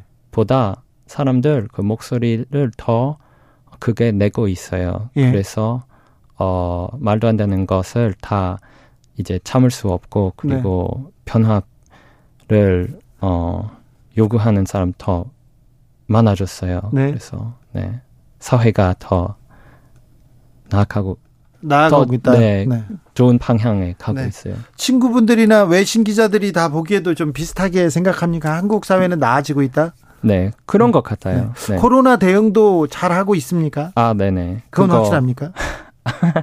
그것도 네. 네. 다른 사 다른 나라보다 네. 훨씬 그그 정부의 반응 훨뭐 훨씬 대응이 좋아요. 더 예. 좋았어요. 네네. 네. 그럼 뭐 뭐가 문제입니까? 한국 사회는 뭐가 이거는 좀 고쳤으면 좋겠다 그런 거 있습니까? 어? 한국 뭐 여성들의 태도가 좀 문제입니까? 아, 네. 그 라시드 기자를 너무 좋아해서 지금 문제입니까? 네. 그 그런 거 성차별 네. 같은 거 너무 심각. 그렇죠. 남녀 성평등 성차별 이거는 좀 문제가 있죠. 네, 사실 뭐 그게 보면 네. 차별 그런 그것도 너무 큰 문제라고 생각하는데 최근에 스토킹 그 범죄가 계속 아, 이어지는데 한국에서는요 애인이나 부부였잖아요. 네. 애인 부인인데 헤어지면 그래도 헤어지는데 그 폭력을 가하고 계속해서 문자를 보내고 위협을 가하고 그런데 아, 경찰이나 공권력이 잘 대응하지 못해가지고 지금 음. 피해자가 계속 나오고 있거든요. 이런 부분은 조금 영국이나 선진국에 비해서 조금 뒤떨어진 것 같아요. 근데 사실 뭐 그 사건 너무 슬- 슬프고 슬펐는데 네. 어디를 뭐 세계 어- 어디를 가도 아쉽지만 이런 네. 사건 뭐 생 나타날 수 있지만 근데 문제는 그, 그 반응 아니면 그 태도 네. 뭐 예를 들어 그 그날 뭐 그 여가부 장관이 예, 그 신당역에 가서 네. 뭐 이거 뭐 성- 성차별 뭐 무- 그거 아니다. 절대 아니다. 뭐 예. 그런 그런 말을 할 때 그거 조금 네 이해하기가 쉽지 이, 않지. 이해 못했어요. 아, 그러니까요. 그 여가부 장관으로서 어떻게 네. 그런 말을 할 수 있나? 네, 그래서 물론 세계 어디를 가도 그런 문제 있는데 네. 그 반응 그리고 그 해결 정책 제 생각에 그것도 중요하지만 한국은 아직 음, 좀 그래요.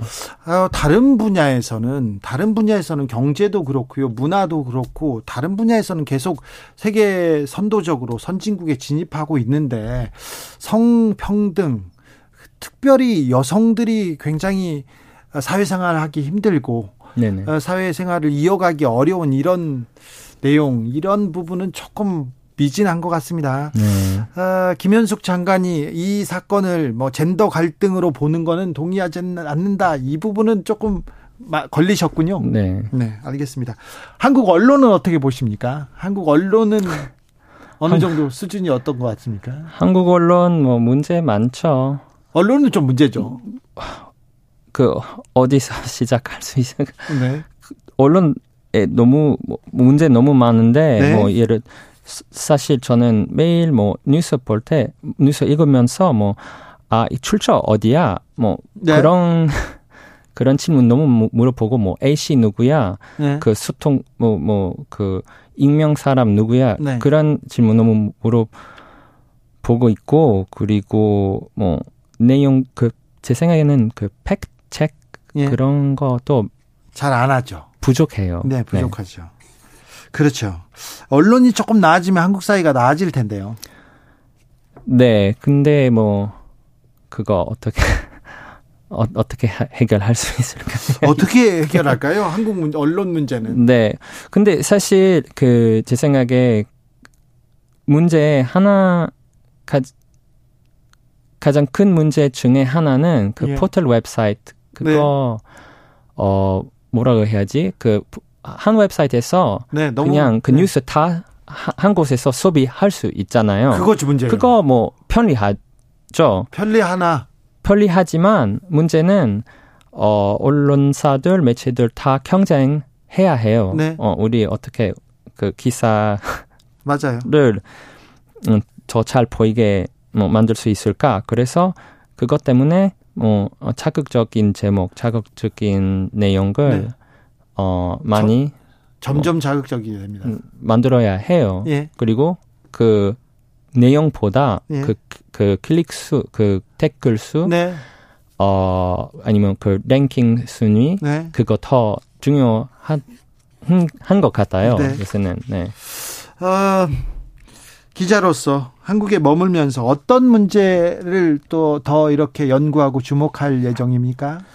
어, 사실, 뭐, 제가 다루고 싶은 뭐 문제 너무 많은데 네. 요새는 제가 진짜 다루고 싶은 거 주제는 그 중에 하나는 그 종교와 정치의 연관성, 예. 그 관계.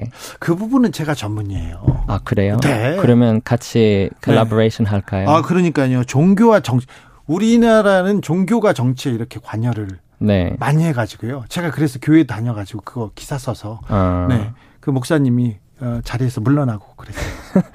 그거 네. 사- 뭐 아, 아, 예를 들어 뭐 네. 지금 요- 어, 일본 뭐 같은 나라에서 네. 그 정치인들 그 종교 와의 깊은 관계 예. 네.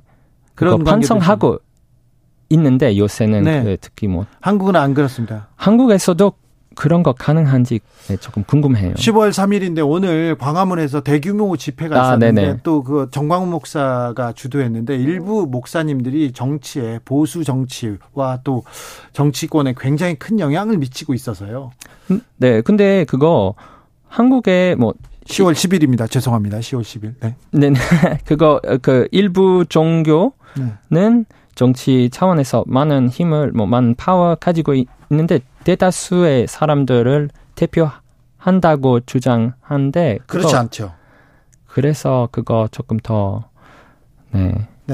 네. 주목, 주목을 네. 조금 더 그 연구는 저 라시드 기자님하고 저하고 좀 고민을 해보고 또 우리가 좀 결과를 내죠. 네. 조성빈님께서 정치인들이 하는 말보다 어, 기자님 라시드 기자님이 한국말 하는 게 훨씬 알아듣고 편해요 이렇게 아, 그래요? 얘기 잘 들었다고요. 아, 감사합니다. 네. 아, 오늘 감사합니다. 라파엘 라시드 기자와 함께했습니다. 네, 감사합니다. 네. 정치 피로, 사건 사고로 인한 피로, 고달픈 일상에서 오는 피로. 오늘 시사하셨습니까? 경험해 보세요. 들은 날과 안 들은 날의 차이. 여러분의 피로를 날려줄 저녁 한 끼 시사. 추진우 라이브.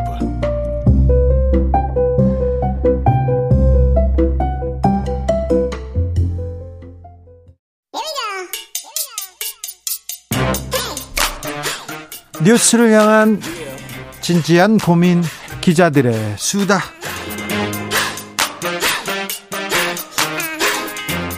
라이브 기자실을 찾은 오늘의 기자는 은지옥이요. 시사인 김은지입니다. 오늘 준비한 첫 번째 뉴스부터 가봅니다. 네, 속칭 라임 술 접대 검사들에 대한 징계가 아직 이루어지지 않았습니다. 아직도요. 네. 사건 관계인한테 접대를 받았어요. 룸사롱에서 접대를 받았는데 법원에서 무죄가 났는데 이거 징계한다고 했지 않습니까? 왜 안 합니까? 왜 그런가요? 네, 법원 판결이 확정될 때까지 미루겠다라고 하는 상황인 건데요. 말씀하신 것처럼 이미 해당 재판의 1심이 무죄가 난 바가 있습니다. 지난주에 전해드렸는데요. 그렇죠. 100만 원 이상 술접대 받은 사람은 두 명. 두 명인가요? 아니요, 그 나누기 오, 그러니까 인원을 더 더해서요. 그렇죠. 결과적으로 모두가 100만 원 이하다라는 그래서 결론을 두 명만 내렸습니다. 기소했는데 근데 두 명이 중간에 술 먹으러 왔기 때문에 그 사람들도 한두 잔 먹었으니까 그 사람들도 몇십만 원 먹은 거야. 그래서 다 100만 원 이상 술 먹지 않았어. 그런 뭐 신기한 계, 계산법으로 다 무죄를 줬어요. 네, 그래서 이제 검찰이 항소를 한 바가 있는데요. 아마 이 사건은 양쪽이 다 다투고 있는 상황이기 때문에 2심이 결과가 나온다고 하더라도 어떤 결과가 나와도 아마 대법원까지 갈 것으로 보이거든요. 그러더라도 2심에서도 이게 뭐 유죄로 바뀌기는 쉽지 않을 것 같아요. 이거 뇌물죄로 기소를 했어야 되는데 김영란법으로 기소해서 계속 몇 얼마치 먹었냐 이것만 얘기하는 거 아닙니까? 네, 뭐 대가성 부분에 대해서 여러 가지 논란 이 있는데 결과적으로 검찰 수사가 좀 부족했다라는 지적들은 계속 나오고 있습니다. 네. 그런데 검사징계법에 따르면요, 징계 사유와 관련한 공소 제기가 있을 때는 사건 완결 전까지 징계 심의를 정지한다 이렇게 규정되어 있어서 지금 징계 절차도 정지되어 있는 상황입니다. 불기소가 되었어도 술 그렇죠. 접대를 받았던 사람도 징계 사유가 되거든요. 그렇죠. 그럼에도 불구하고 다 같이 지금 멈춰 있는 상황입니다. 접대를 받은 건 사실로 밝혀졌잖아요. 네, 특히 이제 1심 판결문에 보면 굉장히 접대 사실들이 상세하게 나와 있습니다. 네. 저도 이번 주 시사인 기사에 좀 그런 내용들을 상세하게 실었는데요. 좀 봅시다. 네, 판결문 내용 보시면 그대로 인용을 해보겠습니다. 유흥주점 1호실 술값은 합계 536만 원. 하루 저녁에 536만 원치 술 먹는다고요? 네, 뭐 머물렀던 시간들이 총 합쳐도 한 4시간 정도가 조금 넘거든요. 이제 그래도 거기에 주대가 240만 원이고 추가 요금이 296만 원인데 추가 요금은 뭐죠? 네, 추가 요금 같은 경우에는 여 종업원 비용 96만 원, 가로하고 8명 곱하기 12만 원이라고 되어 있고요. 판결문에 그대로 나와 있긴 합니다만은 아마 이게 비속어인 것 같아서 막내 마담이라고 이해해야 될 것 같은 단어인데요. XX 마담입니다. 저희는 저희 비속어 안 씁니다. 네. 근데 판결문에 그대로 쓰여 있긴 합니다. 그렇죠. 업계의 은어 혹은 비속어인 것 그래도 또 같은데요. 막내 마담 이거는 아닌 것 같아. 뭐 막내를. 뜻하는 이 어떤 네. 맥락상은 막내를 뜻하는 것 같습니다. 알겠어요. XX 마담 그게 이해가 편하실 거예요. 예, 예. 그리고 웨이터 비용을 합쳐서 25만 원, 그리고 25만 원요. 네, 그리고 보도 아가씨 3명 비용이 140만 원. 보도는 취재 보도가 아닙니다. 네, 어디서- 여기 네. 이 실제로 이후에 설명이 나옵니다. 네. 이따 말씀을 드릴 텐데요. 네. 밴드 비용도 삼- 밴드 비용도 35만 원이다라는 것이고요. 예. 또 다른 판결문 내용들을 보시면 땡땡땡 마담에 따르면 유흥주점 소속 여 종업원의 경우 10만 10분 단위로 한 명씩 교체해서 들어가므로 접대 등을 위해서 특별히 여성 적개본을 많이 부르고자 하는 경우에는 외부에서 속칭 보도 아가씨라고 부르는 여성을 요청하는데 비용은 기본 사, 3시간에 40만 원이고 예. 시간 초과 시 시간당 10만 원씩 추가된다. 이런 내용들이 아주 상세하게 쓰여 있고요. 네. 뿐만 아니라 이제 피고인 김봉현 라임 사건의 핵심으로 꼽히는 전 스타모빌리티 회장이라는 사람인데요. 네. 이 사람이 수사기관에서 진술한 바에 따르면 피고인 이땡땡 특수부 검사 출신 변호사로부터 후배 검사 3명과 함께 갈 것이니 이 사건 유흥주점에 방을 잡아달라 연락을 받아서 땡땡땡 마담에게 미리 보도 아가씨를 요청하였다고 진술하였다. 또 다른 판결문 내용은 이렇습니다. 이 사건 유흥주점을 포함한 소위 템프로 유흥주점들은 협의회를 구성해서 술값, 직원 월급, 예약 방식 등에 대해서 협의 결정하고 위반 시 벌금을 부과하는 등 템프로 유흥주점의 술값 계산법은 특별한 사정이 없는 한 동일하다. 그러니까 정말 상세하게 어떻게 접대가 이루어졌는지가 나와 있습니다. 네, 알겠어요. 근데 왜 징계를 안 합니까? 대검에서 징계하라고 했지 않았나요? 네, 이제 징계 의결을 한 바가 있는데요. 말씀처럼 검사가 민원인에게 거액의 향응을 제공하는 것은 직무상 심각한 위반이라고 할 수 있거든요. 뇌물이죠. 네, 이제 물론 이제 형사법적으로는 검사들이 그렇게 판단하지 않아서 기소가 된 건 아닌데요. 검사들이 판단 검사들이 죄를 묻지 않으면 죄 뭐 죄가 없습니다. 그런데 아무튼 이건 법률적으로 뇌물이 맞습니다. 네, 법무부에서는 우선은 1심 판결문 먼저 확보해서 분석하고 징계 심의위원회 위원장이 소집 여부를 검토하게 될 것이다.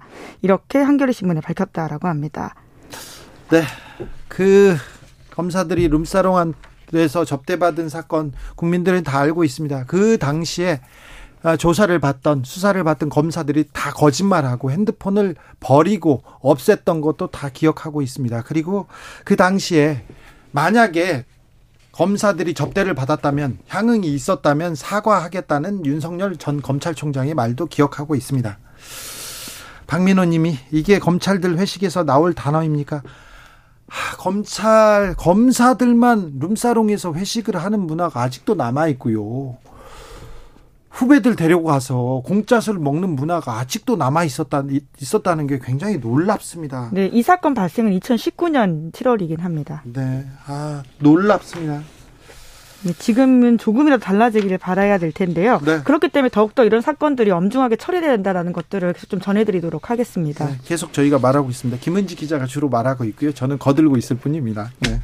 검사님들 유념해 주십시오. 예, 사실관계만 전달해드리고 있습니다. 네. 근데 검사님들 그러면 안 돼요. 아직도 룸사롱에서 공짜 술 얻어먹고 그러면 안 됩니다. 누가 지금 술 먹으러 가는지 다 알아요. 그거 다 적어놓고 있어요. 다 귀에 들어옵니다. 다 저도 적어놓고 있어요. 네, 한번 보시자고요. 다음 뉴스로 가보십시다. 네, 법원의 내부 징계도 손방망이다 이런 지적이 나왔습니다. 제가 취재를 한번 한 적이 있었는데 행정법원 판사가 술을 먹다가 웨이터가 오니까 웨이터를 때린 거예요. 때린 거예요. 그렇다고 경찰한테 적발됐는데 내가 판사야 그러니까 경찰에서 어, 얼른 얼른 가시죠 이렇게 해서 봐준 그런 사례가 있었어요. 요새는 그래도 그 정도까지 빠져나가지 못할. 텐데요. 네. 제가 취재할 때였습니다. 예. 자 어떤 내용입니까? 네, 물론 이제 형사 기소가 됨에 따 됐음에도 불구하고 내부 징계가 약하다라는 다른 공무원들과 비교해 보면 그렇다라는 내용인데요. 어떤 정도입니까? 네, 2017년에서 2022년 법관 징계 현황을 더불어민주당 이탄희 의원이 자료 공개했습니다. 지금 예. 국감이다 보니까 이탄 더 의원 그런 건데요. 어우, 굉장히 열심히 하네요. 네, 대법원 법관 징계 위원회가 지난 5년 동안 법관 24명에게 징계를 했는데 네. 감봉 12건, 정직 7건, 견책 5건이라고 하는데 자 봅시다. 들어가 봅시다. 네, 그러니까 지난해 음주운전에 연루됐던 법관이 정직 정직 1개월 처분 받았다라고 하고요. 음주운전하면 공무원들 정직 1개월 정도 받습니까? 아, 다른 데랑 비교해 보면 좀 가볍다라는 느낌을 지울 수가 없는데요. 그리고요. 예, 뿐만 아니라 금품 수수 사고에 연루됐던 법관이 각각 감봉 3개월, 정직 6개월인데 금품 수수 사건이라 이게 정직 3개월, 감봉 3개월로 끝난다고요? 네, 한번 비교해 보실까요? 이제 특히 한국일보 보도에 따르면 그러니까 지금 판사들에 대한 징계 그리고 일반 다른 공무원의 징계를 좀 비교해 볼 수가 있습니다. 예. 지난해 지인의 진술서를 수정해주고 천만 원을 받아서 벌금형을 실제로 선고받은 부장판사가 있거든요. 네. 그런데 해당 부장판사에게 법원 징계는 정직 6개월에 징계 부과금 천만 원 처분했습니다. 그런데 이제 비슷한 사건으로 어, 걸렸던 경찰 간부가 있거든요.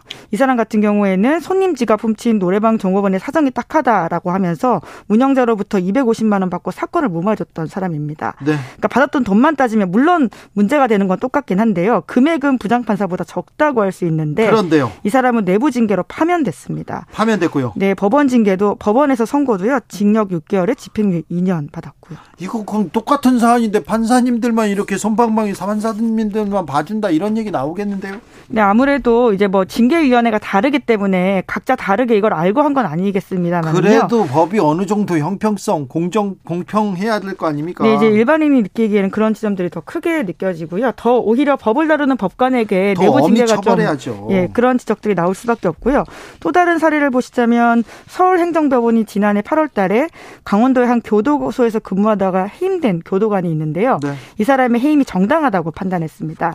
그 해임 이유가 뭐냐면 재소자에게 제한 시간 3분보다 길게 통화를 해줬다라고 하는데 그러면서 지인으로부터 랍스터와 가리비 받았는데 이게 32만 5천 원 어치라고 합니다. 아, 그러니까 좀 길게 통화할 수 있도록 편의를 봐줬다. 그리고 가리비, 랍스터 얻어 먹었다. 네, 이제 물론 이것도 문제가 되죠. 그래서 네. 해고가 됐습니다. 이 사람은요. 네. 그런데 이제 법원에서도 52만 원 짜리 골프채, 짝퉁 골프채를 받았다가 돌려줬다라고 주장하는 판사가 있거든요. 짝퉁이 아니면 훨씬 비쌌을 거 아니에요. 그리고 짝퉁으로 받는 사람이 어디 있어요? 그러니까 그러면 그거 더 비싼 걸로 처벌해 처리해야지. 짝퉁이라고 깎아준 거 아닙니까? 지금 판사님이라고. 네, 여튼 이제 그럼에도 불구하고 가격은 32만 원보다 높은 52만 원입니다. 네. 이제 그럼에도 불구하고 이사 이 해당 판사는 재판 업무에서는 배제됐는데 아직도 판사직 유지하고 있다라고 하고요.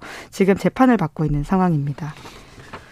재판을 받고 있는데 판사직을 유지한 채 재판을 받고 있습니까? 네, 이 그렇다라고 판사 합니다. 파- 이 판결이 공정하게 내려질까요? 지금 판사님 검사님들 자기 편만 이렇게 자기 동료만 이렇게 봐주는 걸 보면 판사 검사를 좀 무섭게 보는 게 아니라 우습게 볼 것 같다 이런 생각도 조금 해봅니다.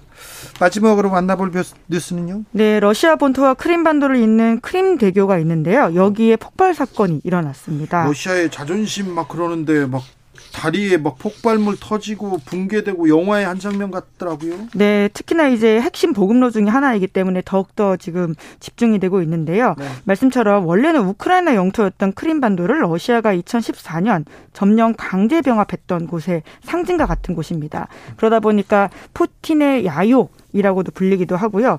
굉장한 욕심으로도 지목, 지목 되고 있는 곳인데 거기가 폭발했다라고 하는 것이 주는 상징성이 아주 크기 때문에 전 세계가 주목을 하고 있습니다. 날도 날짜도 상징적이었죠? 네, 푸틴 러시아 대통령의 70세 생일 바로 다음 날 벌어진 사건이어서요. 네. 특히나 이제 해당 크림 대교는 잃어버린 러시아를 복원한다라는 푸틴 대통령의 야심을 담고 있어서 더욱더 주목된다라고 워싱턴 포스트가 보도했습니다. 그런데요, 이거 우크라이나가 이거 사건 벌였다 아니다 러시아의 자작극이다 이게 말이 많습니다. 네, 우선 러시아에서는 우크라이나 특수기관의 테러로 규정하고 굉장히 큰 보복 조치를 하겠다 이런 논의를 하고 있는데요. 보복했어요. 키이우 지금 미사일로 공격했어요. 네, 중심가 그렇습니다. 지금 어, 큰 빌딩 이렇게 포격해가지고 삼성전자 입주한 건물이 무너지고 했어요. 다행히 에, 다친 사람은 없다라고는 하는데요. 하지만 그 중심부에서 폭탄이 터져가지고 희생자가 나오고 있어서 굉장히 심각한 상황입니다. 네. 더욱더 상황이 더 나쁘게 번질까 하는 걱정들이 전 세계적으로 우려가 되고 있는데요. 아니 그런데 이것도 화난다고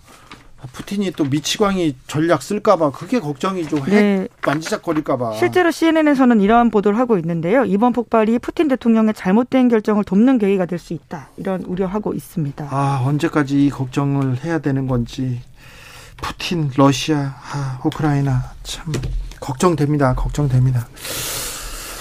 여기까지 하겠습니다. 어, 내일 어, 내일 김재동 온다고 했더니 뭐 질문과 고민 상담 계속 이어집니다. 오명 오명옥님께서 아, 결혼하지 않으신 스님께서도 연애 상담, 부부 상담 많이 하시잖아요. 그러면 근데 김재동은 전문가지 않습니까?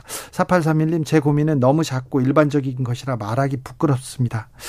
어떤 날이 음 어떤 날 아, 쉬면 어떻게 하면 쉬는 날 알차고 의미 있고 재미있을까 이런 거 생각하는 이거 큰 고민인 것 같은데 큰 고민인 것 같은데 네 김재동한테 물어보겠습니다. 고민 있으세요 요새? 생각해 보겠습니다. 고민 별로 없구나. 뭐 여기서 말하기는 애매한 것 아, 같은데요. 그래요? 네. 이때 끝 끝나고 하시죠. 네. 네.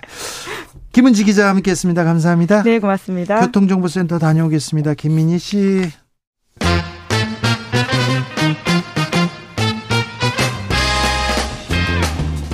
뉴스와 화제, 여론조사와 빅데이터로 집중 분석해 보겠습니다. 여론과 민심.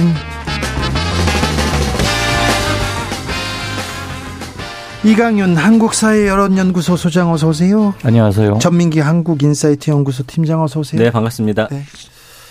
음, 아, 8891님께 주 기자님 쓰레기는 비속어라고 하, 하시고는 미치광이라고 하면 어떡합니까? 지금 미치광이 전략을 쓴다는 거지 미치광이라고는 참나.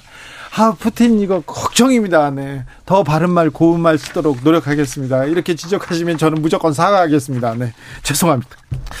어, 국감 이렇게 이어집니다. 국감이 매우 중요합니다. 국회의원들이 국민의 대표로 아, 이 기관들이, 이 공무원들이 일 잘하고 있는지 따져보는 건데요. 국감에서 막말 사건, 뭐, 다른 얘기로 지금 윤석열 차로 이렇게 눈코 뜰 새 없습니다. 아무튼 국감 이렇게 사람들 관심을 가져야 되는데, 어떤 부분에 대해서 관심이 큽니까?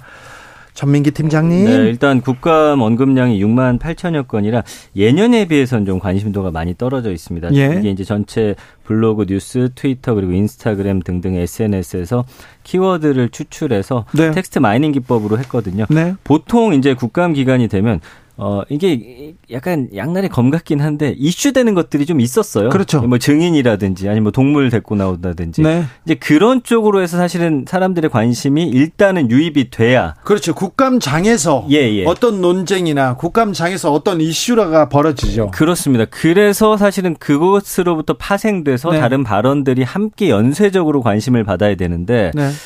지금은 임 연휴가 일단 2주째 끼어 있었고요. 예. 또 축제가 또 재개되다 보니까 네. 사실 그쪽으로 좀 관심 많이 쏠수 있습니다. 그리고 날씨라든지 뭐 그래가지고 사실 6만 8,625건밖에 언급이 안 됐어요. 네. 그러면 이제 이 안에서 어떤 내용들이 좀 이야기가 되고 있느냐 좀 들여다 봐야 되는데 일단은 그 논문 표절 이야기 하나 크게 있고요. 그다음에 말씀해 주신 대로 윤석 열차 뭐 요 정도의 이야기만 국민들이 좀 관심을 갖고 있는 키워드로서 등장을 하지 뭐 다른 부분에 대해서 막 사람들이 지금 어마어마하게 이야기를 어 뭐 만들어내고 있다 이렇게 좀 보여지지가 않습니다. 어 그리고 이제 감성어도 쭉 보면은 뭐 논란이라든지 뭐 의혹, 표절 뭐 이런 단어들 튀다라는 단어도 있는데 그러니까 이게 언젠가부터 또 분위기가 국감장 안에서 뭔가 튀기 위한 행동들이 아하. 처음에는 굉장히 이게 와 이슈가 됐는데 거기서 뭔가 너무 센 발언한다든지 이상한 또 증거물 갖고 온다든지 하는 게 어느 순간부터 비호 쪽으로 이게 약간 국민들이 인식이 하다 보니까 그 안에서 뭔가 튀기 위한 행동들을 좋지 않게 바라보는 그런 좀 문화가 지금 생겨나고 있거든요. 그래서 뭐 그 정도의 이야기지 여기서 지금 뭐 어마어마하게 이런 이슈들이 지금 국민들이 대다수 관심을 갖고 있습니다. 할 만한 것은 좀 꼽기가 어렵네요. 그래도 묻히면 안 되는 이슈들이 있는데요, 국감장에서. 당연히 있죠. 예, 예. 올 국감이 관심을 끌지 못하는 가장 큰 이유는 대선 3라운드 연장전 그동안에 나왔던 것들 재탕 그리고 진영 간의 똑같은 그동안 해왔던 논란의 확대 재생산이기 때문에 일단 관심을 끌지 못하는 것 같고요. 네. 뭐, 뭐, 동물을 데려온다, 이상한 뭐, 뭐 한다, 그거는 글쎄, 시각적으로 텔레비전 2초 나가는 그림거리로는 어떨지 모르나 본질에 접근하고 있는 것 같지는 않아서 아마 뭐 그닥 좋아하지는 않을 것 같고요. 국회가 하는 일을 가장 중요한 거 두 개를 꼽아봐라. 만약에 그런다면. 입법은 상시적인 일이니까 그런다 치고 새해 예산안 확정하는 거하고 국정감사입니다. 네. 이 두 가지인데 이번 국감의 가장 큰 관심은 아무래도 감사원의 독립성, 대통령실과 유착돼 있는 것 아니냐. 감사원이 독립적으로 법에 명시된 것처럼 독립적으로 직무를 수행하고 있느냐에 대한 논란이 좀 커질 것 같습니다. 일단 문 전 대통령에 대한 서면 조사 여부 그거 가지고도 그게 그렇죠. 아직 종식되지 아, 끝난 불씨가 아니고요. 그렇죠. 또 하나는 이전 정부에서 임명된 기관장들 물러나게 하려고 표적 감사를 하고 있는 거 아니냐. 그래서 감사원이 결국은 정치하고 있는 거 아닌가라는 논란으로부터 자유롭지 못합니다. 더군다나 감사 감사원 사무총장이 실질적인 총책임자죠. 청와대 수석, 아, 대통령실 수석한테 문자로 보고한 것도 드러났잖아요. 네. 그러다 보니까, 아, 이건 뒤에서 계속 뭐가 하고 있네. 이건 진정한 감사가 아니잖아. 그래서 감사원에 대한 국정감사가 거부될 수도 있는 초유의 사태로도 갈 수도 있습니다. 차제에 감사원의 지위, 제도, 그리고 정치적 중립성, 업무의 확실성 이런 것들을 재논의하는 계기가 될 수도 있지 않을까. 국회로 관할권을 옮기는 것 제기될 가능성도 있다고 보여집니다. 네, 국감은 그렇게 이렇게 중요한 논쟁은 좀 피해가면서 중요한 이슈는 피해가면서 계속 설전을 벌이고 있습니다. 음, 이준석 리스크가 조금 사라졌나요? 지금 국민의힘에서는 당권 경쟁 시작됐습니다. 벌써부터 김기현, 유승민, 나경원 서로 서로 지금 계속 견제고 날리고 있습니다. 어떻게 보이십니까? 주자들은 뭐 서로 자기가 우세하다 잘 되고 있다고들 하는데 솔직히 여론에서는 네. 아직은 별 관심을 아직은? 끌고 있지 못하다고 봅니다. 물론 아, 기사- 항목에는 들어 있어요. 기사만큼 지금 관심을 끌지는 못하고 있네요. 네, 그 이유는 일단 당 내가 국힘이 굉장히 어수선합니다. 뭐 이준석 사태 징계 또 한 번 내려져서 이대로 끝나는 것 같지만 그것은 수면 아래로 잠시 수그러든 거고요. 리더십 가지고 역시 불안하고 그다음에 대통령실에서 끊임없는 여러 가지 기사들이 나오지 않습니까? 네. 뭐 국가에 있을 때건 외국에 갔을 때건 무엇보다도 금리나 고물가 실물 경제로 인한 고통의 걱정은 계속 큰데 그렇기 때문에 이 상황에서 국민의힘 당대표로 누가 되느냐가 오늘 나의 생활에 무슨 영향을 주지라는 점에서 아직 접점을 찾지 못하는 것 같습니다. 아직은 그렇습니다. 네, 빅데이터도 마찬가지인 것 같습니다. 이제 국민의힘 하면은 어, 기존에 이제 윤석열 대통령과 이준석 전 대표에게 쏠려있던 관심이 이제는 윤석열 대통령과 한동훈 법무부 장관이 가장 그렇습니다. 많이 언급이 되고 있고요. 다른 당권 주자들 관심이 별론데 예. 한동훈 장관은 뜨겁습니다. 그렇습니다. 그래서 나머지 분들은 뭐 만여 건 한 달에 그러니까 네. 사실은 10만 건은 한 달에 넘어야 네. 국민들이 아, 당 대표 뽑나 보다. 네. 난 누구를 좀 지켜볼까 이런 상황이 돼야 되는데 그러다 보니까 이게 뭔가 이분들도 고민일 것 같아요. 뭔가 이슈 안에 나라는 사람을 함께 묻혀야 되는데 그래서 지금 예. 근데 그러려면 또 국민들이 원하는 이야기를 들려줘도 관심이 안 가요. 그러니까 어쩔 수 없이 센 발언이나 누군가를 공격하는 쪽으로 해서 관심을 받아야 되는데 그렇군요. 그게 또 어느 선을 넘어가게 되면 또 비호로 찍히기 때문에 그 선 타기가 굉장히 어려울 것 같다라는 생각이 들고요.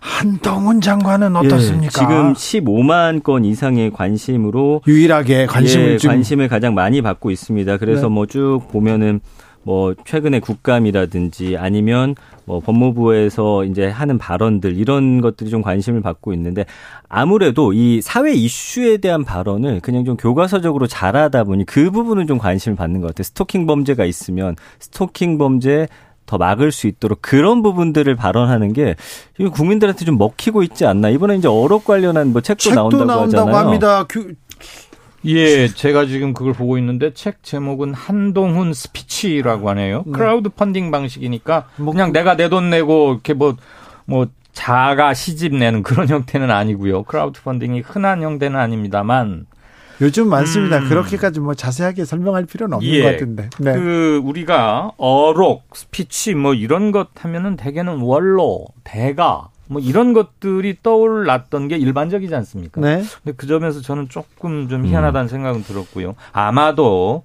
한동훈 신드롬이라고도 일각에서는 표현하고 있는데 이런 점이 아닌가 싶어요.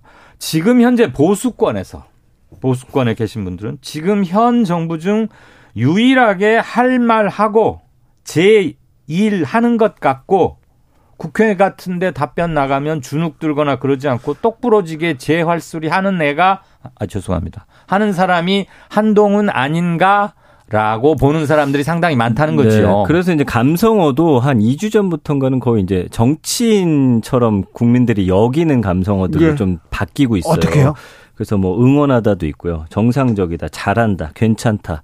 그래서 부정이 한65% 되긴 하지만 어, 다른 정치인들에 비해서는 그래도 호감도가 높다라고 봐야 될 것 같아요. 그러니까 지금 말씀해 주신 대로 그런 발언들이 좀 국민들에게 먹히고 있지 않나 좀 그렇게 분석이 됩니다. 뭐 한동훈 법무장관을 요긴하게 쓸 겁니다. 윤석열 대통령께서는 앞으로도 임기가 꽤 남았고 법무장관 이후에 여러 가지 뭐 행, 뭐, 뭐 국무총리 설도 할 수 있고 있을 텐데 그리고 2024년 총선 출마도 충분히 검토는 할 수 있을 것 같고요. 그러면 조선 제1검 뭐 수사를 참 잘하는 검사의 반열에 든다. 이런 한동훈에서 정치인 한동훈으로 변신 또는 뭐 레벨업 뭐 뭐라고 표현 표현할 수 있을까 모르겠습니다. 그 과정에서 가장 큰 겨, 핸디캡 좀 약점은 그가 검사 출신이라는 것 그리고 윤석열 대통령이 가장 믿고 맡기고 중용하고 있다는 것이 정치를 하려고 한다면 정치인 한동훈에게는 오히려 마이너스가 되지 않을까 뭐 네. 그런 예측도 할 수 있겠죠. 뭐 조선 제일검이라고 어디서 기사를 썼는지 모르는데 예, 조선 그게 지금 그냥 당연한 듯이 통용되고 있어요. 근데요, 제가 만나본 조선 최고의 검사, 제일 검사라는 사람이 한 38명 정도 됩니다. 네, 그 동네에서 다 이분이 조선 제일 검사 아닙니까? 이렇게 얘기했는데. 그거 네, 그 검사들이 술 마시면서 하는, 하는 얘기입니다. 얘기예요. 네, 그러니까 네. 뭐 그렇게 그좀 들을 얘기는 아닌 것 같고요. 심재륜 검사 이후로 조선 제일검들이 많습니다.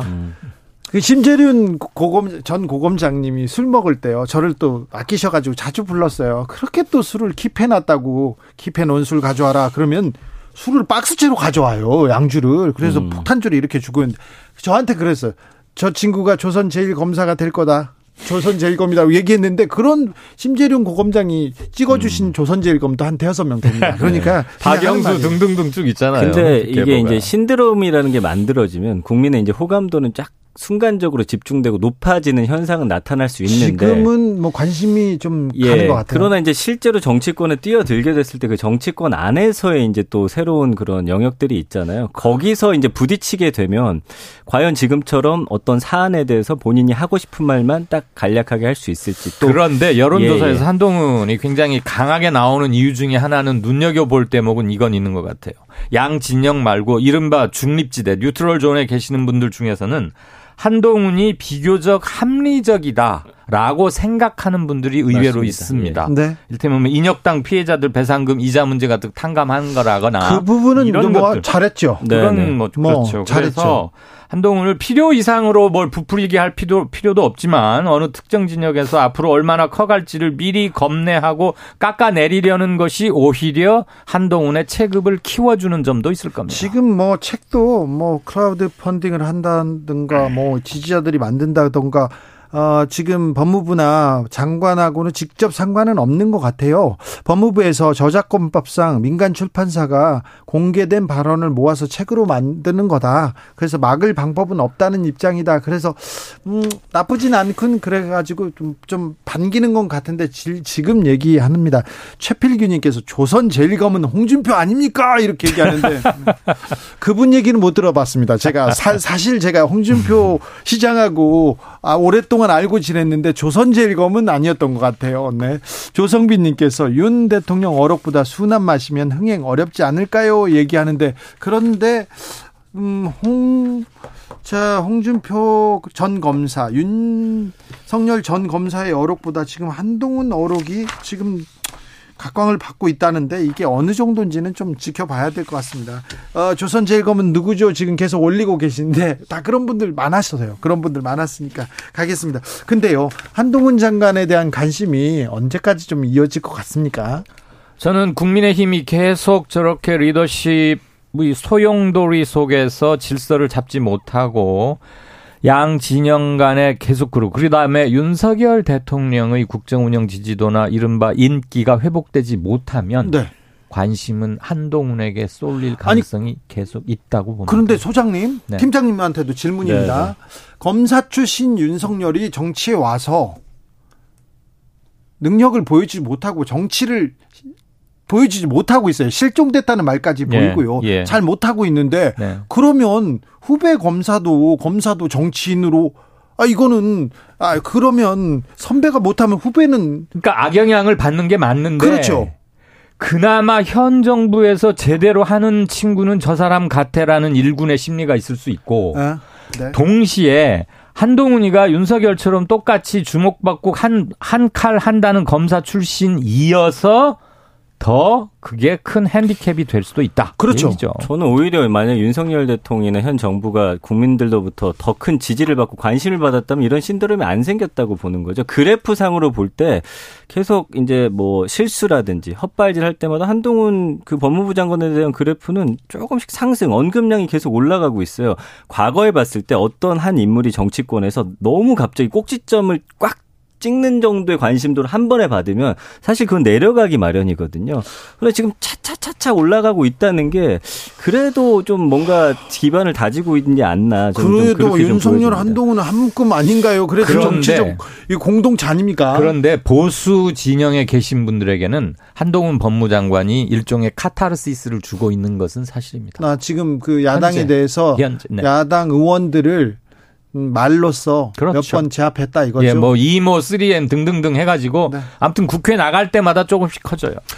아무튼 좀, 좀 이해할 수 없는 대목이 많아요. 오늘도, 어, 보수 집회를 광화문 네. 광장에서 열었는데 아직도 박근혜 대통령, 전 대통령 탄핵이 잘못됐다고 얘기를 하면서 예.